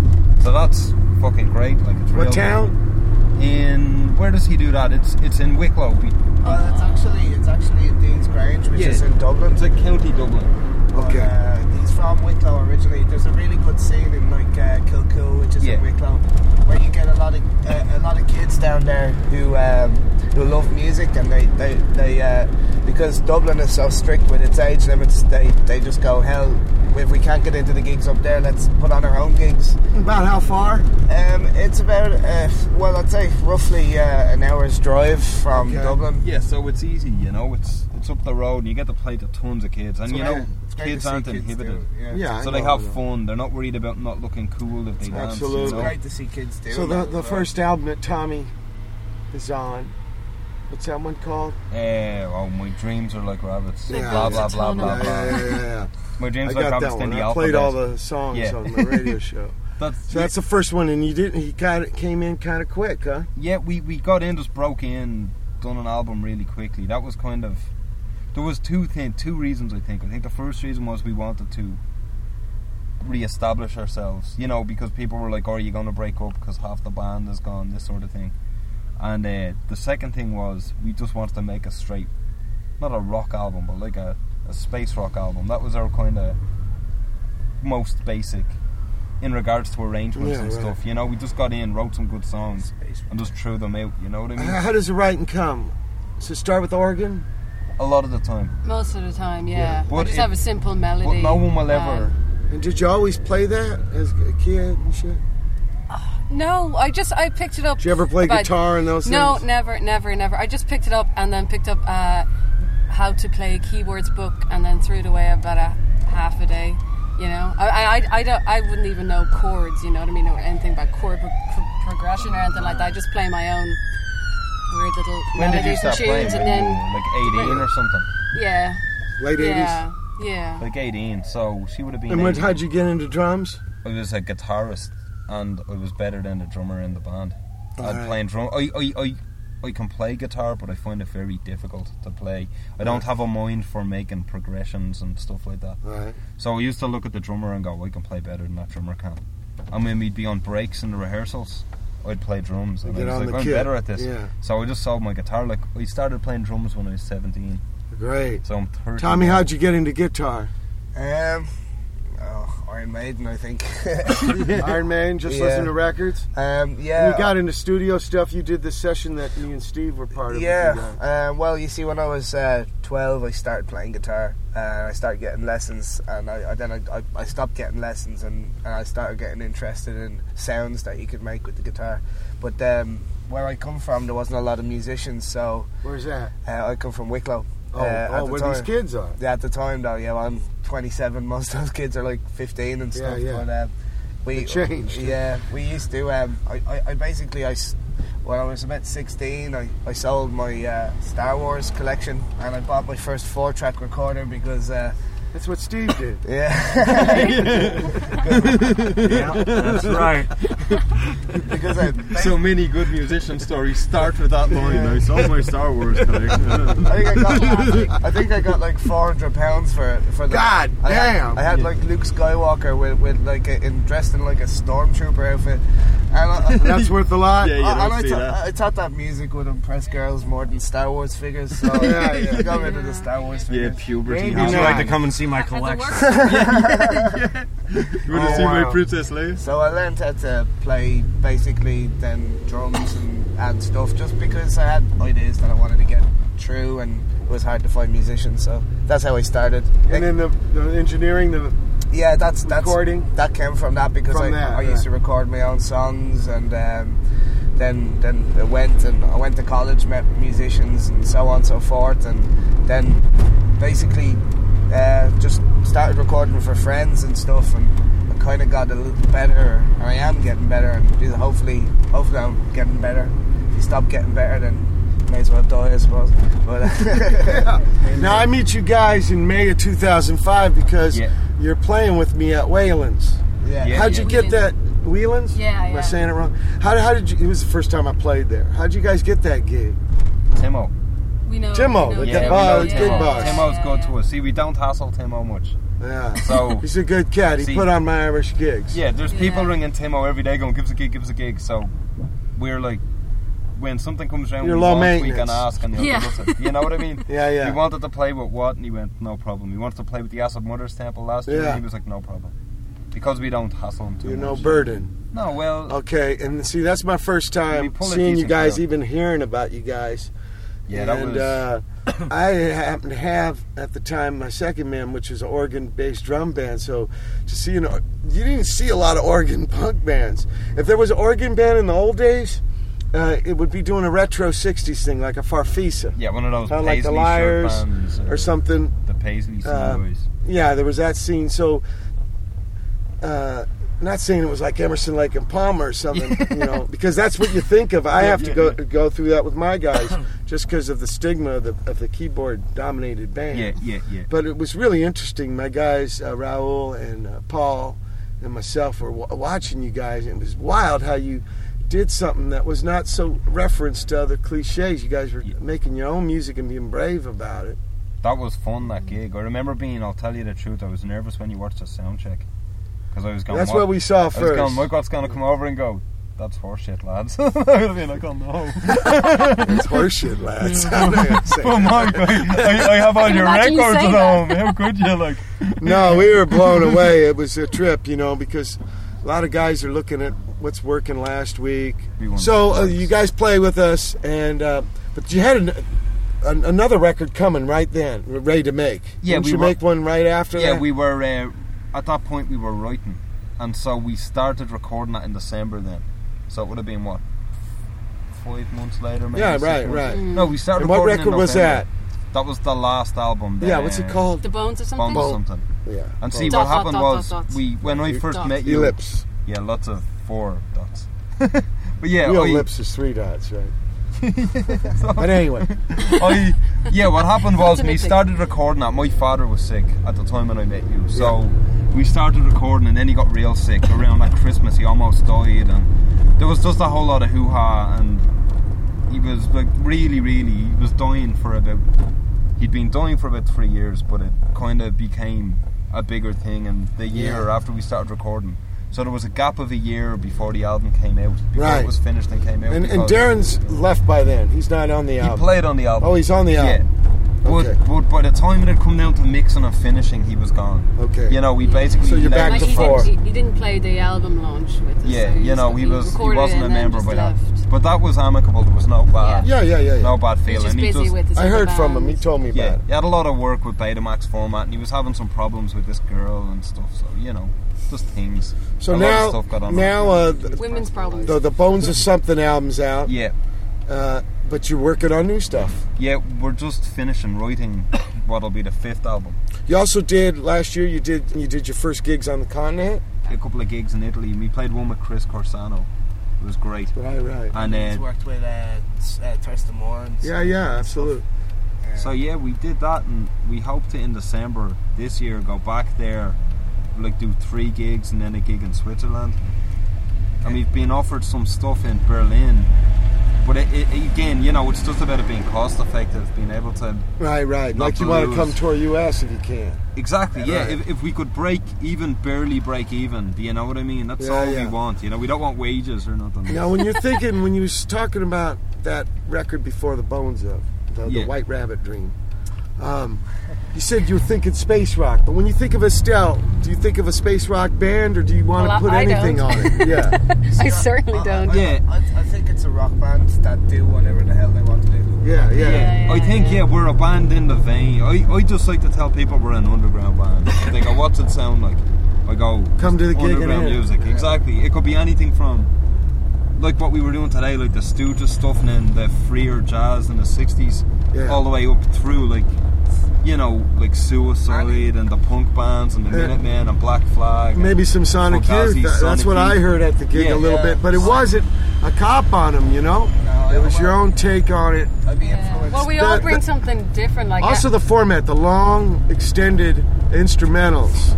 Yeah. You know, that's a trip. Anything from uh, Dean Martin a cappella to Soldiers of Death. Right. Have you ever th- thought about it? The spiel, somebody doing words and singing? Well, yeah. See, Ashley did used to sing with us. Yeah. When she Not on every us, song, She do some vocals here and there. Right. But doesn't that one has fit in? See, we're kind of loose in that regard. If someone suited, they could do it. Yeah, yeah, yeah. No, I, it's I would okay. never want a full time singer. Yeah, I think though, the problem you know is I mean? with it, if we had a full The front man or Yeah, front woman. no. Exactly. If we had a full time person, we'd be forced to shorten the songs unless Yeah, yeah, they yeah. wanted to sing for 18 minutes. You know? Constrict shit. exactly. And no one wants to sing for 18 minutes. So Uh, who do you like now playing contemporary in, Du- in bands. Dublin? In Dublin. In Dublin. Uh, a band called Drainland. We played with them at first. I like Drainland. Pterodactyl. Swing really Youth, good I band. Swing Youth. Swing Youth, I We're an like, yeah, amazing yeah. old school Yeah. ska band. They're all like 16, 17. My young kids. Wow. Yeah. So there's a lot of good bands playing Yeah. in Dublin now. Yeah, Denivissimus are a band who share. And what's your favorite place to play? Jesus, there's not many. Is it the Voodoo Lounge? Voodoo Lounge was a lower day. Yeah. We get the best. We get the best crowd at the Voodoo Yeah, Lounge. Voodoo we always do good. What about like the best sound monitor? Well, Voodoo has good, Yeah. good gear. Uh, well, it, it, it wouldn't be the best, but I mean the other places. that I think the people there, they're too uh, high and mighty, and Yeah, yeah. Once eleven o'clock hits, they want you out. They don't want to, you know. It's, Oh, yeah. There's Yeah. no, there's no They won't let you have your own DJ or nothing. Yeah, yeah. end Where's up this? paying out your arse. Crawdaddy. Places like Crawdaddy, oh. Crawdaddy. Is there and is there a Wheelers and shit. is there a good f- fanzine in Dublin? No, nothing. So how do people know? Just by going to gigs, Yeah, we- meet each other. We have had one article written about us in the past six years, probably. We're in the straight square giant Yeah, paper, we- right? but he gave us a good review, which Okay. was nice. The guy turned up to But see but us. there's no fans. no. Wow. But you would think that the th- scene itself would have a No, the- see, it's very small here, and what happens is that it's in in Ireland. It's always who you know rather than what whether you're good or bad a lot of the time. And what'll happen is Oh I'll- yeah, it's I'll- only in Ireland. I'll- yeah, well, yeah, sorry. That's But, right. uh, if writers, well, no, it's a human thing. That shit's all over. yeah, believe ri- me. what Reuters do here is they will. Uh, there's no real underground writers. There's people who are into like straight ish rock. You know, they'd be into the stuff that might have broke through a little bit. Like they might be into Godspeed or Mogwai or some of those bands. And- Mogwai, Scott. Yeah, Yeah, good You know, they might be into those type of bands, the bands that were bigger, but they're not really into underground music, so they don't really know the politics and they don't have reference points. Yeah, yeah. So they'll ignore you rather than write about you. I think there's a lot of people. Or they or they'll write about commercial sounding. You know, there'll be like if a band pops up that sounds like the Rapture or Interpol, they'll write about them because they have a reference point and because that's cool now in the mainstream. And, mean, and that's getting into straight newspapers. Though. Yeah, but they won't write about us. What about radio? Is there college radio? No. There's, there's a radio station at the moment that ha, um, called Phantom, and they do uh, announce gigs on there, but uh, and they do have a very small slot for like you know local bands. and Fan- stuff. Phantom was a pirate. But again, and it's then- kind of mainstream underground. Yeah, You know what I mean? once it got a license, then it became you know they played the Pixies. Okay. And you're like, well, that's pop music. But like so- colleges don't have radio No. here. No. Okay, because no, they got there's that no the US. network here at all. It's still very. See what happens as well with fanzines in Dublin is because I used to write fanzines. Is people are so critical. Yeah. Oh, you put out a fanzine and people will just take you apart for months over it. So everyone stops writing. Is them. there Dublin websites? Yeah. You know. But but again, it's weird. Everything is very compartmentalized. So you know what I mean? We Nobody's just talking about what's playing, who's playing, who's making Yeah. records. No, nothing really. You know, it's all very. Okay. Uh, it's all very group oriented. So I guess if you come here and want to know, you, I mean, if you want to know, you got to come here and get in a band and Yeah, meet other exactly. Yeah, musicians. yeah, yeah, yeah. All right. yeah. That's go. it. Yeah, go to gigs and see what's going on. Well, man, I wish you the best of success, you know, and it was real joy. What was it like for you, Steve? Oh, I had a great time. I, you know, I get a chance to play uh, different kind of music than we're doing with the Stooges. You know, it was, it was a little more uh, lyrical, major key kind of stuff. Very, very nice. Okay, Cool. So thank you for giving me, Steve, the opportunity to play with you. Ah, thank you. Thank man. you very Yeah, much. It was a pleasure. ours, like, yeah, And, and Pleasure. good luck, and uh, you know, I'll see you soon. you will. You too. Go ahead on. Oh, I'm reading it. Let your freak flag fly. Let it out. Ready? It's rolling. Go with it, man. We heard interview with Andrew and Tommy of Deep in the Woods. Ooh, I'm getting the willies. No, no, no. Tommy did his song from Deep in the Woods called the Lonesome Man or something. Loneliest man. Loneliest Loneliest Man. Yeah. But the interview was actually with Tommy, who was driving, Oh. Sarah, and Andrew of Estel. And Steve McKay was right Estel. along with us.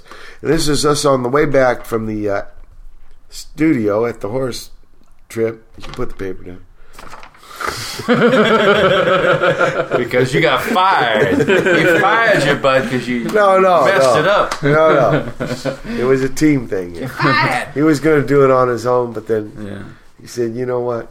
Call the Watt in for reinforcement. Yeah. No, We're gonna do tag team. tag team. That's it." Okay, there you go. And also, we couldn't know this information. That's right. We couldn't know the sweetness of that horse shit. you can now. The aromatic. you missed out. okay. And uh, we're dri- uh, driving on the way back, and um, I do the spiel. I check up the iPod. There's a new Zune. Yeah. You know what, though? Jobs would probably be the same as that prick uh, Gates if he had the power on. If he'd been more successful than Microsoft. Yeah. Probably. More successful. I see. I didn't use that word. Well, that was the thing. Was the competition between those two guys, wasn't it? The one uh, Jobs thought that he was gonna, he was gonna uh, be far superior to Microsoft, and Gates took it and ran with it, and and defeated defeated him in their se- in their in their competitive sense. Gates stole CP/M because he knew the IBM was going to make a PC. Mhm. And then, yeah, when he saw the Mac thing, he copied with Windows. Yeah. But then, yeah. Yeah, it's weird about that shit. Yeah. As we try to find an analogy in our own life, no. we go to the practice pad, right? That's we right. write tunes. We express right, right. from deep within. We cannot find an algorithm with a merch. Tune songs, Fucking clowns like that shit. right? That's right. Like they make a stench. Yeah. What did we have before that? Uh, that song there? Oh, we started off with "Buckets of Rain" by Bob Dylan. Yeah. The man under the sheet. Blanky. Blanky. Oh, the man blankie. under the blankie. The blankie. None of those like feminine words like sheet. it's a blankie, damn it. It's a blanket. Damn, blanket. That's my fuzzy blanket. my full arm blanket. It's my boo boo blanket when I had when I was a kid. It's my boo boo blanket. I ain't gonna know without my boo boo. It's coarse. it's, it's coarse. like a hair shirt. It's coarse. no. Bob Dylan. I mean, his whole trip. You know, Boo boo boo Bob. his whole Bob trip. Dylan. Boo Boo Dylan. His whole trip. But you know, art is for transcendent. I think. Think about this. First cave painting. Guy asks his buddy, "What do you see here?" What's his buddy say? Chromium, zinc, you know, sulfate, hydrochloride. No, man, that's a buffalo. Right? You got trans. You got to make the jump. Right. It's in the Was- eye of the beholder at the end of the day, not the not the creator. It's even it's more important the person who listens to it even than the person who's created it or painted it. You know, the person who Right, right. But I mean, maybe that man's chemical analysis was true. Hmm. But what his friend wanted to do was transcend reality. That's my point. Hmm. So maybe he was right with the correct chemical composition. But it's on a holder. What's that about? He's in the fucking tracks. Cosmos was a trip. That was a trip for us. It's got some great songs, though. It's got uh, um, Up Around the Bend, Hmm. Run Through the Jungle, scary Oh, song. it's a great, Yeah. great song. Yeah. Trippy shit. Can you believe they did all that in a few short years? They did all Six that albums in three years. Yeah. stuff? Amazing, Intense. amazing. They were Like they were- camping. They were a real jam band too. I mean, you listen to some of those. Well, he said records, there's some Cowboy on the stuff. Bayou was a jam, but most of them he wrote. He produced all of them except the first album. That was Saul's The way they played together, though, It's his brother's band. just amazing stuff. Took over his brother's band. Hmm. That bastard. The younger brother. Mm-hmm. Sounds like uh, sounds like some Man- Mancunian bastards. Progenitor. The progenitor. The progenitor. Look, I want to thank y'all for being on the show. Oh, thanks for having Really? us. Wow, Wow. that's fun. It's the first time I've done a show in San Diego, and I get to do it with We're not quite in San Diego, but we've established we're Right, kind down in San there. Diego. Uh, here, down there somewhere in San. Diego, but up here, I got to do the show with some people from down there. That's right. But you know, down there, up there, it's Over all there. greater than the sum of And on that note, Sour note. No, actually, that's like that's you know, bing, Yeah. that's the clarity. That Yeah. was the clear point of clarity. Because if we could see where that was going, then you know, we're not lost. So you helped us, Kay. All right. Much respect. okay, uh, October 3rd, 2007, Watt from Pedro Show. Keep your powder dry.